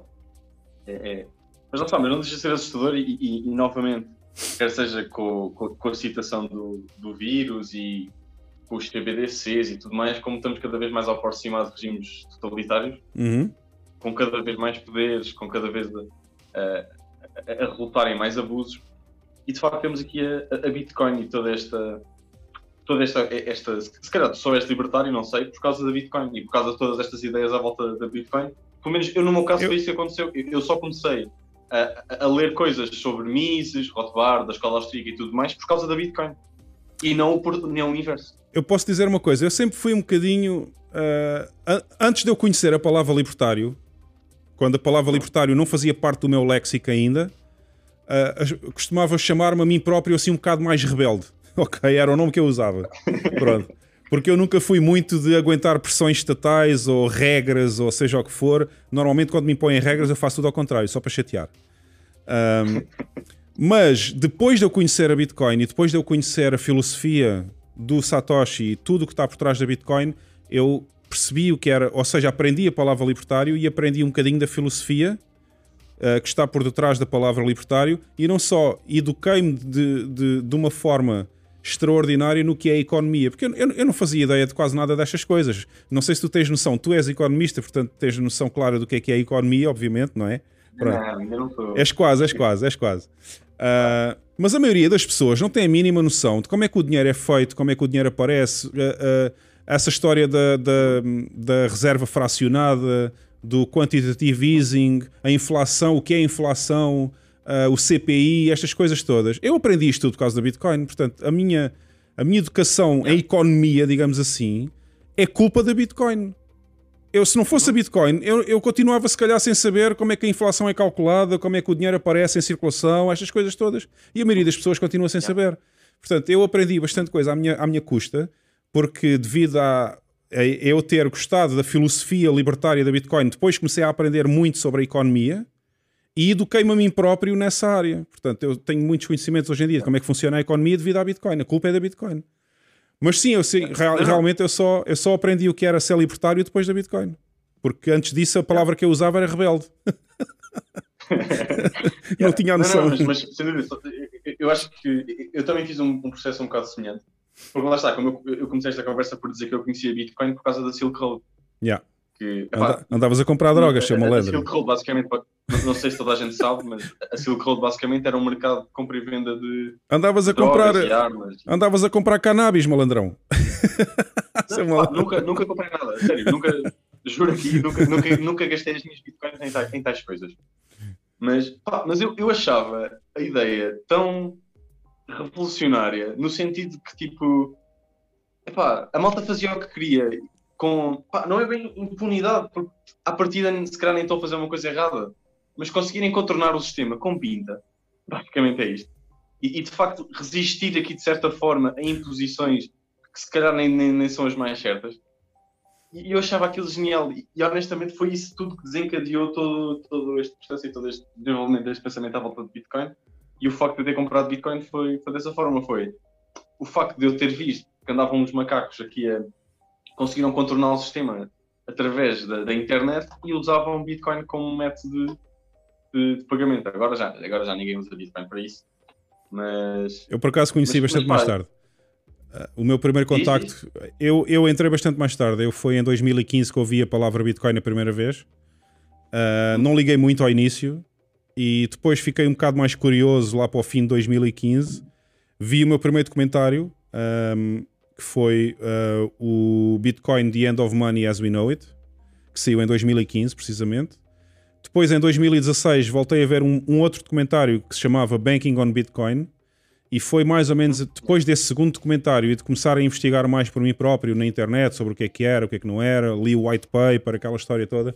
Foi mais ou menos a partir daí que eu comecei a entrar a sério na Bitcoin e comprei a primeira no início de 2017, portanto já em 2017.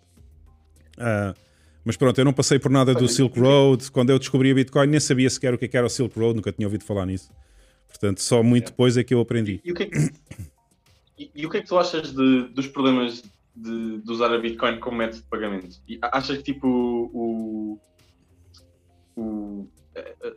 aquele tipo de soluções em cima de blockchain podem ajudar a pagamento? Achas que a Bitcoin não é para ser usada como método de pagamento? O que é que tu achas sobre isso? Agora eu estou a fazer as perguntas. Mas... Não, mas podes fazer à vontade, porque isto é uma conversa, precisamente. Isto não é nenhuma entrevista. Eu não gosto de usar a palavra entrevista neste podcast. Isto é uma conversa sem script, sem nada e sem tempo limite. Quando as pessoas se fartarem, vão-se embora.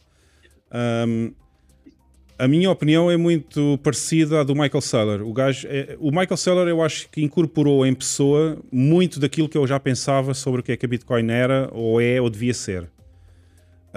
Eu acho que a Bitcoin é, acima de tudo, uma forma de garantir que o teu valor nunca é perdido. Ou seja, o que é que isto quer dizer? É uma forma de garantir que a inflação nunca te vai roubar. Não. Ok? E, portanto, nesse ponto, seguindo esse ponto de vista, tu nunca deves vender as tuas Bitcoins. Ok? Deves sempre manter as tuas Bitcoins e usar como colateral para pedir, por exemplo, um crédito que podes pagar entre 1 a 6% ao ano, e com o teu colateral pagares sempre esse juro anual e pagares o crédito inclusivamente, e nunca vendes as Bitcoins, ok? E já podes fazer isso. Eu já faço isso. Estou aqui a descobrir. Por outro lado, eu acho que para valores pequenos, por exemplo, se tu fores a El Salvador e fores a El Zonte, que é aquela Bitcoin Beach, é a vila onde tudo aquilo começou, e quiseres comprar uma papusa, ou quiseres comprar um café, ou quiseres pagar um jantar, ou quiseres ir, sei lá, uma coisa qualquer, assim, valores baixos, eu não me importo nada de agarrarem num bocadinho de Bitcoin e fazer os pagamentos com Lightning Network. Porque não é por gastar o valor de um café, ou de um jantar, ou seja lá do que for, assim uma coisa pequena em que te custaria $20-30 no máximo para jantares em El Salvador, não é por aí que tu vais perder muito da Bitcoin que tens. Portanto, não faz grande moça, digamos assim. Portanto, eu concordo bastante. E além disso, o uso da Lightning Network neste momento está a poupar às pessoas de El Salvador $400 milhões por ano em fees que eles costumavam pagar à Western Union para mandar o dinheiro para casa. Portanto, aqueles el-salvadorenhos que vivem fora de El Salvador e que mandam dinheiro para as famílias estão neste momento, na sua totalidade, a poupar cerca de $400 milhões por ano, que era o que eles pagavam à Western Union em fees. Portanto, acho que compensa desse ponto de vista usar a Lightning Network e mandar o dinheiro via Lightning Network para as famílias. E, portanto, concordo que deve haver muito mais canais de pagamentos com a base, ou seja, o layer que está por baixo desses pagamentos, que seja a Bitcoin. Porque isso está a facilitar a vida a muita gente e está a poupar dinheiro a muita gente. Portanto, desse ponto de vista, eu concordo que haja pagamentos em Lightning Network, até porque fica praticamente a custo zero as fees. Por outro lado, eu acho que a Bitcoin deve ser usada para fazer um hedge contra a inflação, para te protegeres contra a inflação e contra o roubo estatal, ou dos bancos centrais, como quiseres dizer. E, portanto, nunca deves vender as tuas Bitcoins. Deves sempre acumular mais. Eu concordo, 100%. Quase 100%. Eu também sou desses, pá. É estranho, mas eu nem sei qual é o preço da Bitcoin. Sei que desceu agora, mas eu nem sei. Porque eu não quero vender. Eu também não sei, mas posso ir ver, que eu tenho aqui aberto. Deixa eu ver. Não, pá, tu não precisas ver o preço. Eu não quero vender, para que é que eu vou ver o preço? Não, mas só por curiosidade, imagina, eu acho que estava a subir há bocado, porque ali no chat estavam a falar Bitcoin está a pampar, e por acaso pampou mesmo. Por acaso subiu bastante agora enquanto estávamos a falar, vê lá tu. Mas imagina, qual é a diferença então? Porque Lightning Network é mais centralizado. Por isso, qual é a diferença entre usar Lightning Network ou usar outra coisa qualquer? Porque não, mas vamos lá ver uma coisa. A Lightning Network é centralizada, mas é uma opção tua. Usares a Lightning Network para, em detrimento de alguma centralização, teres a vantagem da transação ser instantânea e não pagar fees. Portanto, aí já é uma opção, é uma escolha tua. Mas é uma escolha tua. É a mesma coisa que as outras chains. Certo, mas estás a usar como blockchain principal a blockchain da Bitcoin, que é a mais segura que existe no mundo. Ok? Portanto, mas com Lightning Network já não fica. Claro que é segura. Então, tem que haver confiança entre os nodes. Há sempre confiança entre os nodes, não é? Mas é mais centralizado.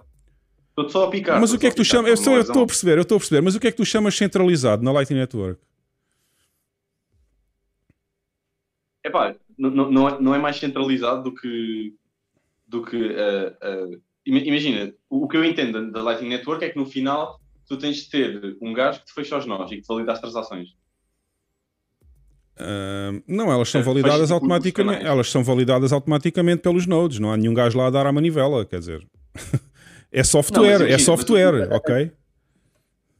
Não, o que eu estou a dizer é, a noção que eu tenho lá aqui no Norte é a malta registra as transações e em vez de estar uma a uma, no final eles agregam aquilo tudo e mandam para isso que estarem on-chain. Sim, basicamente é isso que acontece. Basicamente aquilo é agregado e num determinado espaço de tempo eles despejam tudo na blockchain com uma transação só. Basicamente é isso. Mas é assim. Estás a confiar que este gajo que está a guardar as transações não vai dizer, epá, afinal, esta não, esta sim.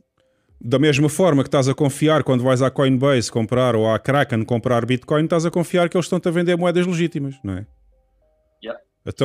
Então não há centralização, é apenas uma questão de confiança na empresa que estás a usar, certo? Tal como na Solana, estás a confiar que o Sam e ele está lá ali a rodar os nozinhos e não vai fazer nenhuma manosca. Certo, desde que eles não digam que são descentralizados, para mim está tudo bem. Okay. O problema é que eles anunciam a Solana como descentralizada e como é a blockchain mais rápida do mundo, quando não é, mentira. Portanto, para mim o problema é enganarem as pessoas, ok? Eu não sou contra a existência de outras moedas, cada um é livre de fazer o que lhe apetecer. Eu sou libertário, portanto também não posso impedir as outras pessoas de fazer. Agora, não venham a dizer que Solana é a melhor coisa do mundo desde a roda, porque não é. Percebes? A minha perspectiva é só esta. A minha perspectiva é só que eles enganam as pessoas. É só isso. 100%. Mas há bocado estavas a falar no preço. Pá, deixa lá ver se está aqui. Se eu consigo ver aqui rapidamente. Onde é que está? Os números. Ah, não tenho aqui os números. Já tenho. Ah, tenho aqui. Ups, não era isto que eu queria mostrar. Era isto que eu queria mostrar. Epá, já estamos quase em 51.000. Está fácil, pá. Isto é... Por acaso não dei by the dip, mas devia ter. Quase em 51.000, nada mal. Nada mal para quando nós começamos o podcast, eu acho que estava para aí nos 47.800, vê lá tu. Deu aqui um bom pump.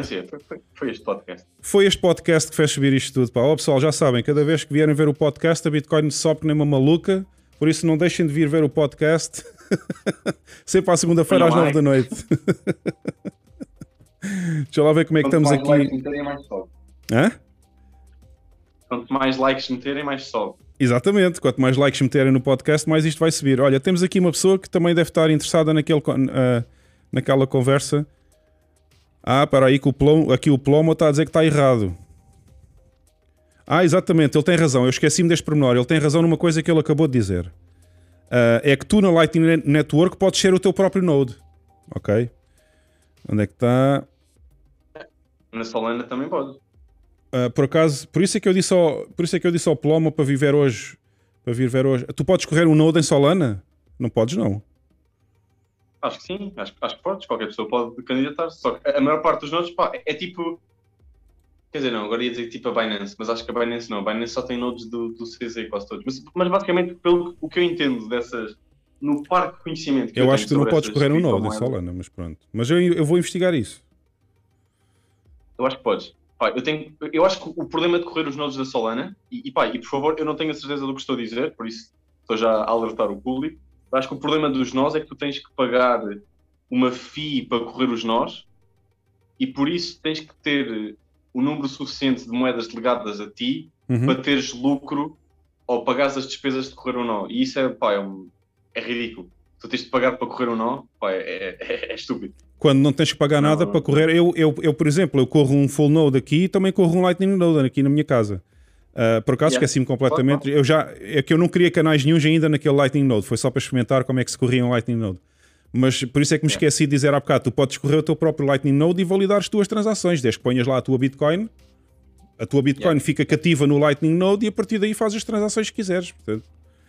Mas pronto, exatamente, ainda agradeço aqui ao Bitcoin no Plomo por recordar que na Lightning Network podes ter tu o Node Operator, portanto, tu confias em ti próprio ou não? Sim. Portanto, se tu usares o teu próprio Lightning Node, tu validas as transações e tens absoluta confiança no que estás a fazer. Sem dúvida. Yeah. Portanto, aqui não há hipótese de dizer que é centralizada, porque se tu correres o teu próprio Lightning Node, não é centralizada, és tu. Quer dizer, acaba por ser um bocadinho centralizado, porque és tu que estás a gerir as transações, mas como tu confias em ti próprio, portanto, não há grande questão nessa. Eu entendo, é um bom argumento, Eu estava só a picar, mas é um argumento. Eu percebi, mas comigo estás à vontade, eu não levo isso a mal, eu até gosto, aliás, sou sempre picado aqui, por todos os convidados sou sempre picado, porque é engraçado, eu acho que nunca trouxe aqui um convidado que fosse maximalista, já viste? Quer dizer, maximalista a 100%, ok? Assim como eu me considero. Mas assim também era aborrecido, não é? Exato, estamos sempre a concordar um com o outro, isso também não tinha piada nenhuma, não é? Deixa eu ver se há aqui mais alguma. O José Bam hoje estás ao rubro, José. Ele está ao máximo. Ouve lá, tu se estiveres cansado avisa, porque isso aí já são o quê? 3 da manhã para aí? Já não sei. Eu estou fixe, como cheguei há pouco tempo ainda estou com um bocadinho de jet lag. Mas estou bem. Mas se quiseres acabar a gente acaba. Não quero acabar nada, tu é que tens que me dizer se já estás farto de mim ou não. Pelos vistos o pessoal está a curtir aqui no chat, estão a curtir à força toda. Ainda bem. E o José Bam está aqui em grande, hoje está a participar que nem um maluco. É só as únicas menções que eu tenho ao canal são todas do José Bam. Os outros, quando fazem perguntas, esquecem sempre de pôr as menções. E é mais difícil para mim. É difícil para mim encontrar as mensagens daqueles que querem, obviamente, querem fazer perguntas. E NFTs, o que é que achas?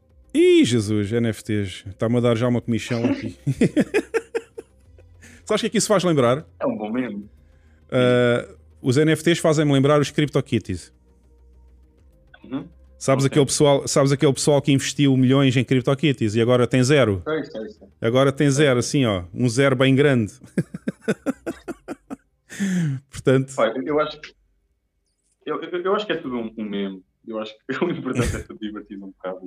Mas tu investes em NFTs? Eu não sei se... Diz. Mas tu investiste em NFTs ou não? Eu brinquei com CryptoKitties no início. Eu nem sei se ainda os tenho ou não, honestamente. Não sei se vendia ou não. Mas eu lembro-me de brincar, porque eu gosto de experimentar tudo. Isso. Ouço aí um buzz qualquer, vou lá experimentar e ver o que é para poder depois mandar uma. Então gastaste dinheiro em NFTs. Gastaste dinheiro. NFTs não. Neste caso, CryptoKitties. Não sei se posso promover. Brinquei com CryptoKitties, deve ter perdido dinheiro, de certeza. E nem sei se os tenho, se os vendi, mas já não tem que ver ao olho. Tenho um Tuga Punk também, mas lá está, é um meme. Eu não estou à espera que aquilo faça dinheiro ou não, acho que é só tipo um meme. Não sei se tens acompanhado o Tuga Punk. Já ouvi falar, mas não faço ideia de como é que está a coleção. Não faço ideia. Também não sei, mas é um bom meme, e é um meme nacional, por isso quis fazer parte. E depois comprei, mas não sei, tipo, eu acho que aquilo é só os NFTs, é só um meme, pronto, e foi barato, foi um meme barato, praticamente. E comprei um Inopet. Estou ao rubro a deixar aqui as canetas. Diz, desculpa, não ouvi. E comprei um Ginopet. Que é isso? É tipo um... Não sei se tens acompanhado a hype do Pay to Earn. mas basicamente é um jogo que vai permitir ganhar o token deles ao caminhar.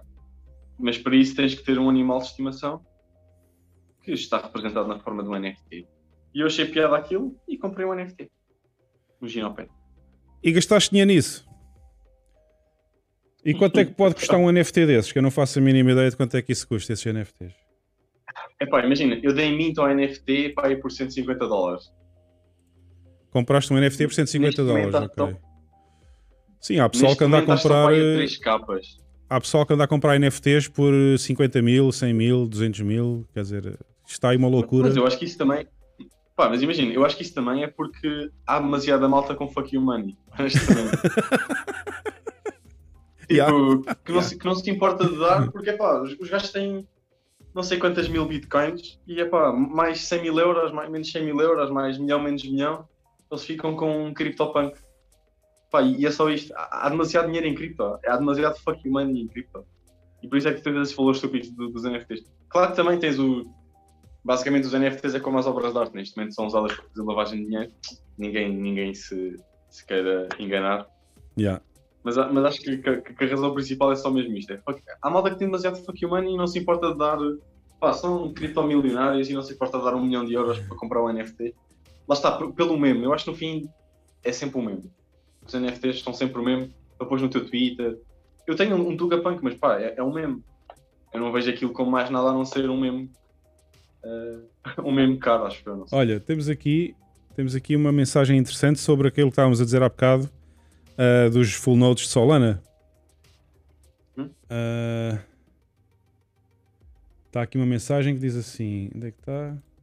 Do Bitcoin no Plomo. Não sei, tu não vais ver lá ainda, vais ver daqui a pouco. Diz assim: os nodes de Solana usam mais de 128 GB de RAM. Boa sorte a tentar decorrer isso. E depois há aqui outra mensagem que vem do Ricardo que diz assim: na Solana só podes correr um nodo parcial, só há 4 trusted nodes e são os 4 geridos pela Solana. Okay. Portanto, pelos vistos, se tu quiseres correr um node, é um nodo parcial e não deve ter permissões completas de gerir as transações, talvez. Yeah. Sim, mas pá, não há dúvidas que vai ser atualizado. Yeah, portanto, ainda bem que temos um público informado aqui no podcast, porque eu não fazia ideia que isto era assim na Solana, ainda bem que nos informaram e nós agradecemos, obviamente, porque também faz parte aqui da discussão, aprender um bocadinho com o público. Yeah. Não, também não sabia. Sabia que, lá está, sabia umas cenas, mas às vezes é tanta coisa, tantos projetos. Ainda por cima agora aqui no fundo, eu farto-me analisar projetos. Já não sei nada, honestamente. Às vezes já tens só umas ideias de tudo, mas não sabes nada. Está aqui uma boca. Está aqui uma boca do José Bam bastante engraçada. Aqui, isto é quase uma private joke. Pagar fees só para correr um node é o mesmo que pagar cotas de uma associação cripto. Não sei se percebeste. Sim. O pessoal riu-se todo desta frase. O José Bam hoje deve ter fumado qualquer coisa. Eu também quero o mesmo que ele está a fumar, está bem? Depois no fim dê-me um bocadinho, que ele hoje está cheio de piada. Ainda bem que a malta está a gostar. Yeah. Olha, está aqui uma frase também. Havia uma stripper ou pornstar, qualquer coisa assim, que fez NFTs de várias partes do corpo para angariar dinheiro. Interessante. Bem bom. Interessante. Portanto, não, pá, isto, eu já vi que o mundo está a mudar. O mundo está a mudar bastante. Não, por acaso, nos últimos tempos, e especialmente nestes novos jogos de Play to Earn, acaba por ser um mecanismo de angariação de fundos. O que é interessante, usarem NFTs para a angariação de fundos de projetos. Se o projeto é bom ou não, é outra história. Yeah. Mas terem utilizado essa tecnologia neste momento para angariar fundos, pá, é muito interessante como é que, pá, não é? Porque isto acaba por ser um NFT, o que é uma imagenzinha, não é? Mas a partir do momento que tu lhe atribuis características e utilidade num jogo, ele passa a ser de certa forma útil para esse jogo, então pode ser usado para levantar dinheiro. Pá, tem sido interessante, por acaso, até o pessoal se fartar do jogo e ninguém ficar com os NFTs para nada e valerem zero. Claro, mas há sempre o risco, mas é pá, faz parte. Faz parte. Se o pessoal tiver consciência, pelo menos, que está a comprar uma cena que daqui a 3 anos ou 4 se calhar vale zero, tudo bem. Eu acho que o grande problema dos CryptoKitties é que o pessoal não sabia ou não fazia a ideia ainda que aquilo ia para zero. E portanto hoje em dia muitos estão agarrados com os sacos que não têm lá nada, aquilo já não vale nada e ainda têm os sacos em casa. É a única coisa que eu digo, é a única coisa que eu falo normalmente quando me refiro aos scams e essas coisas todas, é que na maioria dos casos as pessoas não têm a noção que estão a investir dinheiro que podem nunca mais ver, ou seja, o risco é extremamente elevado. Enquanto que na Bitcoin tu tens pelo menos uma garantia que a Bitcoin não vai morrer amanhã, não é? Vai durar muitos, muitos anos ainda. Portanto, essa é a grande diferença. Mas acho que às vezes também, eu sei que às vezes as lições que se tira são da pior forma, mas isso até pode servir de certa forma para educar as pessoas dos perigos de Bitcoin. Pá, infelizmente às vezes é da pior forma e às vezes há pessoas completamente inconscientes dos riscos que isto acarreta e pá, acabam por perder dinheiro. Mas acaba também por ser uma lição do que é que tudo isto é. Isto é um sistema totalmente novo. Não sabemos ainda a 100% por onde é que vai e existem riscos.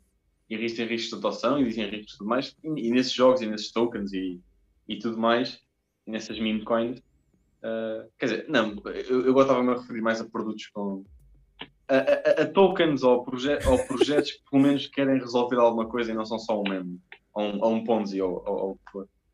Mas pá, tu tens sempre um risco associado quando estás a investir num projeto que tem associado um criptoativo. Tem sempre um risco associado ao projeto de vingar ou não. Faz parte. É tipo investir numa startup, numa ação ou o que for. Tem sempre um risco associado de perder o teu capital. E... risco em qualquer investimento, e estavam a dizer aqui no chat e muito bem, o Luís, qualquer investimento tem sempre risco associado, obviamente. Toda a gente sabe isso. Agora, o que eu digo é que o risco associado a um investimento em NFTs ou CryptoKitties ou seja lá o que for desse tipo, é sempre 1000 vezes mais elevado do que o investimento em Bitcoin, e o investimento em Bitcoin por si também já é muito mais elevado do que investir em bonds ou em outras coisas. Pronto. Claro. Tudo tem o seu risco. Agora, obviamente, não é contra isso que eu falo muitas vezes. Eu falo contra muitas vezes é o facto de anunciarem uma coisa que não é, que é outra. Portanto, é hype. É hype, é usarem o hype, é usar a moda e depois acabam por levar as pessoas a comprar uma coisa que não sabem muito bem ou o que é que estão a comprar ou não têm a noção do risco que estão a correr, basicamente. Shiba Inu. Ei, bem, Shiba Inu. Pá, mas olha, eu disse isto no podcast e volto a dizer aqui. Aquilo é um esquema Ponzi, mas o gajo criou aquilo. Qual? A Shiba? Genial. O Shiba é uma cópia do outro. Como é que era o original todo? Epá, já nem me lembro. Como é que se chamava o projeto original de todos? Epá, já nem me lembro. Não sei, mas alguém no chat vai dizer daqui a nada. Malta, digam aí no chat qual foi o projeto, o primeiro de todos que surgiu dessas moedas com rebate, em que tu, quando compravas, pagavas uma fee de 10%, quando vendias, pagavas uma fee de 10%, e todas as trades, havia uma percentagem que era distribuída por todos os holders. Pá, como é óbvio, baseado nisto, quando tu compras, basicamente estás 20% down, como é óbvio que não vais vender. E epá, isto, mesmo sendo um esquema em pirâmide, não deixa de ser genial. O gajo que criou este conceito, epá, genial. Podia dedicar o tempo a fazer outras coisas, mas epá... Estão aqui a dizer que é o Dodge. Não, mas não é o Dodge, era outra.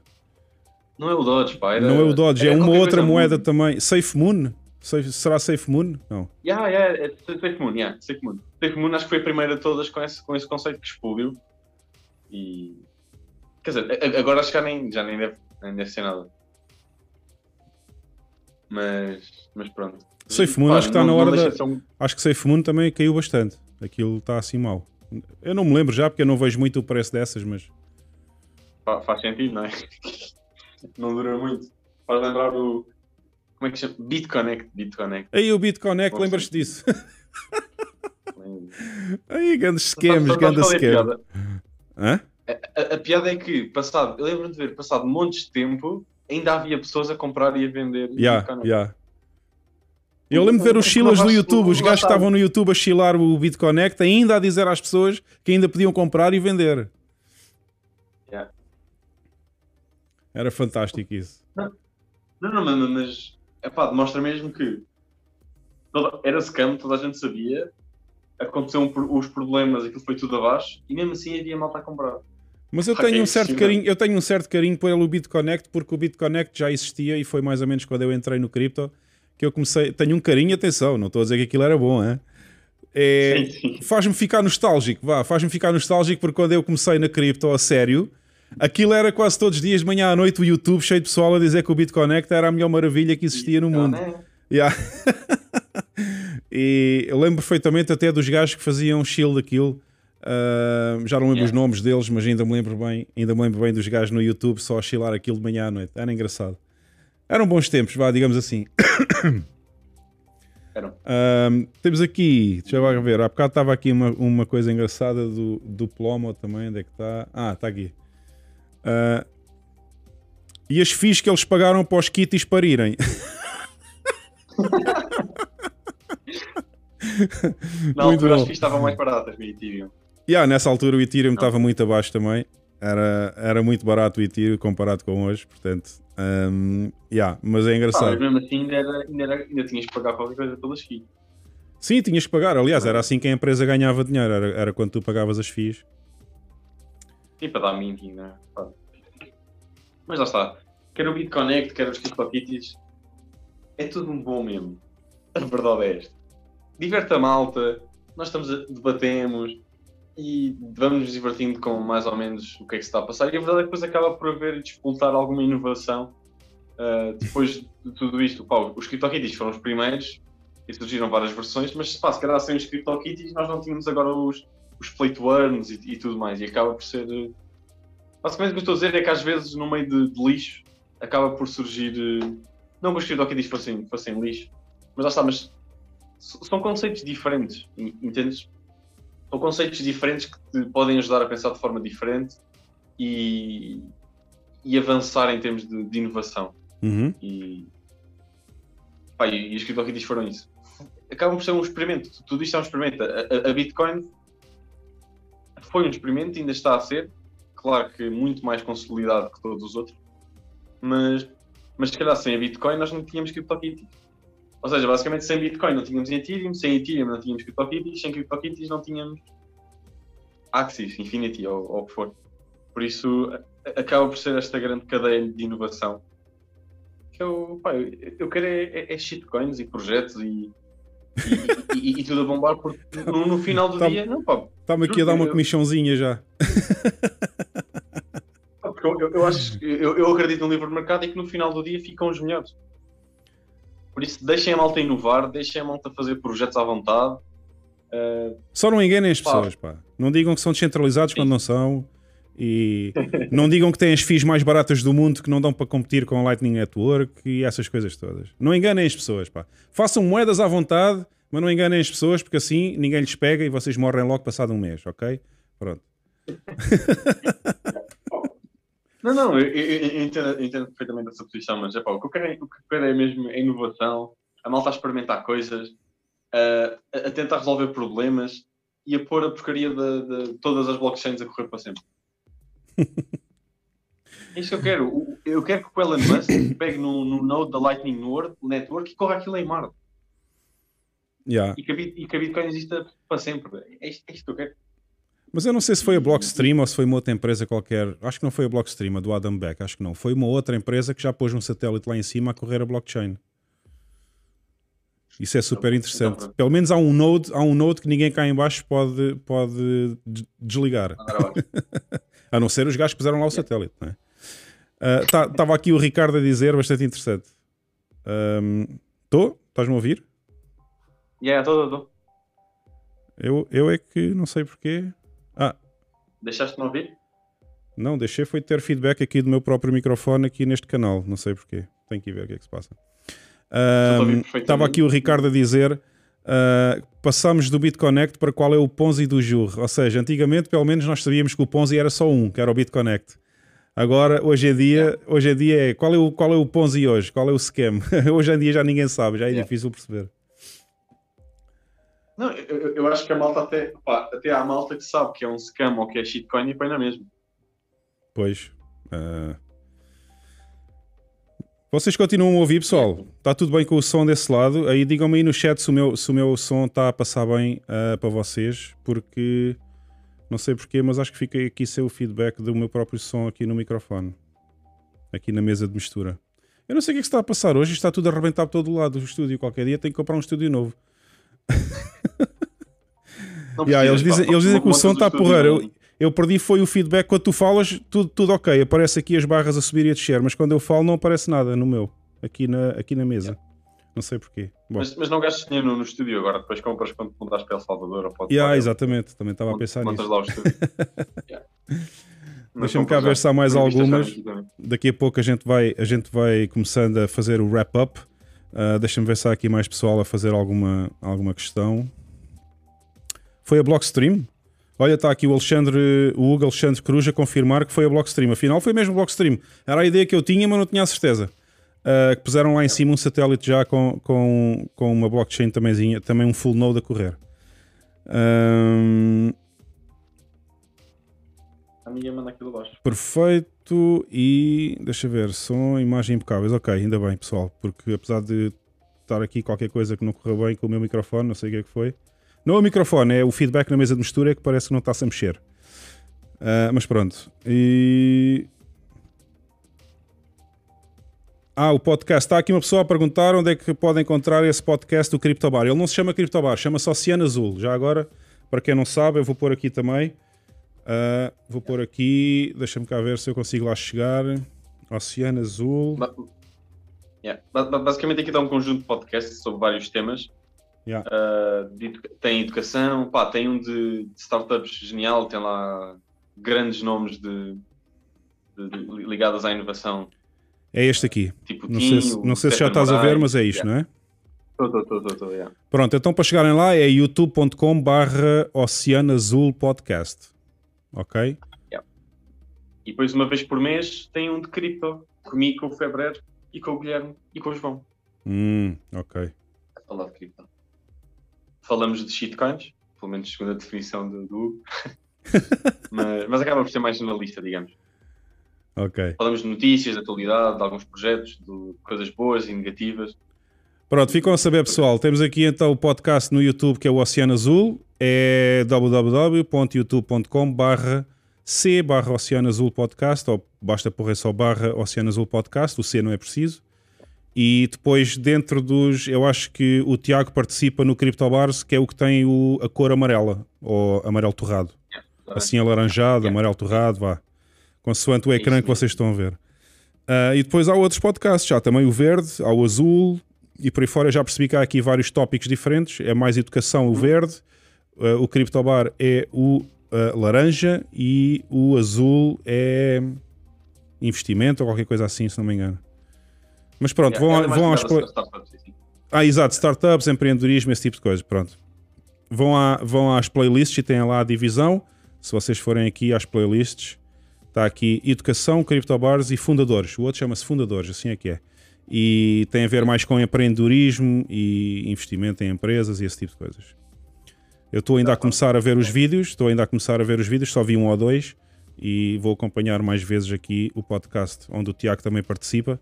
Portanto, a mandar umas bocas. A mandar umas bocas e tal. Agora do Dubai, pode mandar bocas à vontade, que já ninguém o chateia lá. Portanto...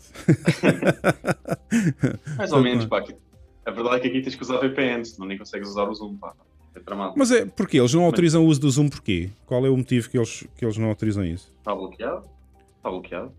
Está bem, mas então se bloqueiam o Zoom, porquê que não bloqueiam tudo? Não é? Não faz sentido, só o Zoom. Bloqueiam, pá, mas tens montes de coisas bloqueadas, tens WhatsApp, tens... não podes usar mesmo nada, tem de ser tudo com VPN. Já estou, não faz mal, que eu tenho uma VPN em casa, eu posso usar a partir da minha. Posso ligar-me à minha VPN aqui em Portugal e usar. Yeah. É como eu tenho uma do Japão, basicamente. Eu instalei aqui um servidor com WireGuard para ter uma VPN em casa, assim ninguém me chateia se eu for para o outro lado e estiver bloqueado. Basta-me ligar aqui a casa e pronto, está a andar. Eu tenho a minha na AWS. Mas... Tens o quê? Tenho a minha na AWS. O Goku está aqui a perguntar em que país é que tu estás neste momento. Goku, chegaste um bocadinho tarde hoje ao podcast, pá. O Goku foi o segundo. Foi o episódio 2 deste podcast, foi a entrevista ao Goku. A entrevista não, a conversa com o Goku e o Faísca. Está no Dubai. Ele está no Dubai, Goku. Estou a trabalhar para um fundo de investimento agora aqui no Dubai. Como é que se chama mesmo? Tu tinhas-me dito? É Paratus Capital. Ok. Veritas Capital, ok. Bem, Tiago, pá, se calhar não te vou amassar mais. Já falámos tanta coisa hoje. Já falámos de CBDC, já falámos de inflação, já falámos de NFTs, shitcoins, tudo e mais alguma coisa. Até de shitcoins falámos. Até de shitcoins falámos hoje. Neste podcast de maximalistas, vim aqui trazer shitcoin. Exatamente, um podcast de um maximalista a falar de shitcoins. Isto está mal, está muito mal. Qualquer dia o José Bam dá-me porrada. Ok, não estou a ver assim mais perguntas aqui do pessoal que está em casa ou na rua, ou sei lá onde é que é. Hoje em dia com os telemóveis pode estar em todo lado. E no Dubai o Zoom não é permitido? Ah, pois o Goku está a dizer, exato, não é o Zoom e muito mais coisas, não é? O Zoom, o WhatsApp e por aí fora. Mas pronto, as pessoas quando vão para o Dubai também já sabem com o que é que podem contar, não é? Isto, não há propriamente eleições no Dubai, não sei se sabiam. Sim, é um príncipe. É um príncipe que só sai de lá quando morrer. Pronto, basicamente é isso. Se calhar em termos desse aspecto aí eu preferia mais El Salvador, mas pronto, desde que a gente vá para um sítio onde não é enganado e já sabe. A verdade é que tu não notas nada. Exato, não notas nada, tirando o facto de teres que usar uma VPN, de resto não notas nada. Mas pronto, ok. Mas tens outras vantagens, não é? Tens outras vantagens que compensam isso. Não, pá, por exemplo, eu não sei como é que é em termos de segurança em El Salvador, mas é pá, no Dubai é 5 estrelas, tu andas na rua sem stress, sem problemas. Já ouvi dizer seguro, isso. Super tranquilo. Já ouvi dizer que é bastante seguro, pá, e que não há criminalidade, não há nada dessas coisas. Não há nada. Mas em El Salvador também já me disseram que isso só acontece mais nas grandes cidades. Nas zonas onde existem gangues, assim na capital e na segunda e terceira maior cidade do país é que é assim mais... E são certas zonas mesmo, se tu não fores para essas zonas... É como em Lisboa, se fores para algumas zonas de Lisboa, também sais lá em cuecas, não é? Portanto, é a mesma coisa, basicamente. Só que em El Salvador era um bocadinho mais assanhado. Digamos que eles eram um bocado mais assanhados. Mas acho que isso já não está tão mal como era antigamente. Também tenho acompanhado alguns podcasts daqueles viajantes que vão para os sítios e dizem como é que as coisas são lá. E acho que aquilo já melhorou bastante. Mas pronto, pessoal, já estou e... Não há mais perguntas. Live and let live, do José Bam, exatamente. Não há mais perguntas. Já está para aí 2 ou 3, não é? Hã? Já está para aí com 2 ou 3 horas, não é? 2 horas e 15 minutos. 2 horas e 15 minutos, mais ou menos. Apesar de termos começado um bocadinho mais tarde, mas pronto, o stream está a decorrer há 2 horas e 15 minutos. Bem, Tiago, para a primeira conversa que tive contigo, não foi nada mal, gostei bastante de ter aqui.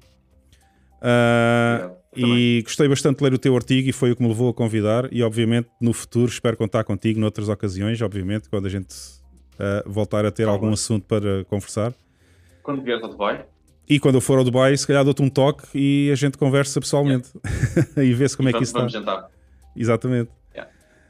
E por agora, não há mais nada, pessoal, pelos vistos. Ah, espera aí. Sigam-me no Twitter. Espera aí que eu acho que o Ricardo pôs aqui, o Ricardo explica... Pôs aqui uma explicação de porque é que o Dubai bloqueou. Dubai blocked internet calling apps like WhatsApp and FaceTime, presumably due to security concerns and to protect the revenues of its monopoly state-run telecommunication companies. Agora não sei se é verdade ou não. É por aí, é por aí. É por aí. Isto deve ser a explicação oficial. Mas não, ok. Pá, imagina, basicamente pelo que eu percebi, eles têm uma aplicação de comunicações deles e eles bloqueiam todas as outras para tu usares a deles. Ok, já percebi. É, mais um são dois, não é? É preciso explicar mais. Ok, então pronto, é assim, olha, Tiago, obrigado por teres vindo hoje e teres aceito o convite, gostei muito de falar contigo. Obrigado, eu foi um gosto. E de certeza que vou-te convidar mais vezes no futuro, assim que houver aqui mais uma caixinha vazia para tu poderes entrar, vou-te convidar e a gente vai falar de certeza outros assuntos também. E por hoje, pessoal, foi assim. E o Tiago, se quiseres deixar alguma mensagem final antes de irmos embora. Será um gosto. Buy the Deep e sigam-me no Twitter. É verdade. Antes que eu me esqueça, se vocês forem aqui em baixo às notas do vídeo, à descrição estão lá os links para o Tiago, está lá o link para o Twitter e até está o link para o LinkedIn também, e também está o link para o artigo que ele escreveu no jornal, portanto, que ele escreveu e que foi publicado no jornal. Portanto, se quiserem ver, Também já passei agora aqui há bocadinho o link para o podcast onde ele participa também, o Oceano Azul. Portanto, já tem os links todos para o Tiago. Siga para bingo, vão lá, subscrevam o canal Oceano Azul e subscrevam também no Twitter a conta dele e acompanhem o que o Tiago diz, porque apesar de ele gostar também de algumas shitcoins, mas ele diz coisas acertadas, portanto, por isso é que estamos aqui a falar hoje. Tem dias. Ok, Tiago, vou-te pedir um favor, não saias do Zoom já. Eu vou só fechar o podcast e já volto a falar contigo, está bem? Só para encerrarmos a conversa depois. Não saias do Zoom, eu vou pôr só a imagem final, vou fechar o podcast, isto demora um minuto ou dois, eu já volto a falar contigo, está bem? Foi um prazer. Um abraço, malta. Obrigado. Tchau. E foi um prazer ter-te aqui hoje. Obrigado, o prazer foi todo meu, pá. Ok, foi o Tiago e foi o podcast de hoje, um bocadinho mais curto também, porque também não queremos que o Tiago vá para a cama às 5 da manhã, já é bastante tarde no Dubai e também aqui em Portugal também já é tarde. Mas pronto, pessoal. Agradeço bastante a vossa presença hoje. Deixem-me só deixar aqui a última mensagenzinha de sempre. Isto hoje nada funciona, não sei porquê. Deixa cá ver. Já está a funcionar outra vez. Portanto, ficam aqui só os linkzitos para o pessoal seguir. Não se esqueçam, o link de cima é a minha conta pessoal no Twitter. O link do meio é a conta do canal, portanto, onde eu anuncio também os vídeos que vou pôr online e os live streams. E o último link desta lista é o grupo no Telegram, onde vocês podem juntar a 600 e tal pessoas que já falamos de Bitcoin 24 horas por dia e também dos outros mercados em geral, mas em princípio mais de Bitcoin e do que é que está a passar no mundo da Bitcoin. Portanto, juntem-se. Para quem não conseguiu apanhar os links todos, não faz mal, se vocês forem à descrição do vídeo, eu vou agora fechar, mas se vocês forem cá em baixo à descrição do vídeo também têm lá estes links. E pronto, ficamos por aqui hoje, espero que tenham gostado deste podcast e para a semana, em princípio, voltaremos com mais um convidado e que será anunciado durante o decorrer desta semana. Portanto, não se esqueçam, no Twitter eu vou anunciar sempre quais são os vídeos que vão ser disponibilizados na próxima segunda-feira. E também não se esqueçam de subscrever os outros canais, não só o F-Money em Portugal, mas também o F-Money Podcast, onde eu faço as análises técnicas em inglês e que ocorrem normalmente à segunda, quarta, sexta e sábado. Portanto, subscrevam isso também se quiserem estar a acompanhar mais os modelos técnicos do preço da Bitcoin e algumas vezes, assim raramente, também pode aparecer uma outra moeda por lá. Mas pronto, por hoje é tudo e obrigado a todos por terem vindo ao podcast esta noite e vamos encerrar por hoje. Portanto, até à próxima segunda-feira. Tchau, tchau.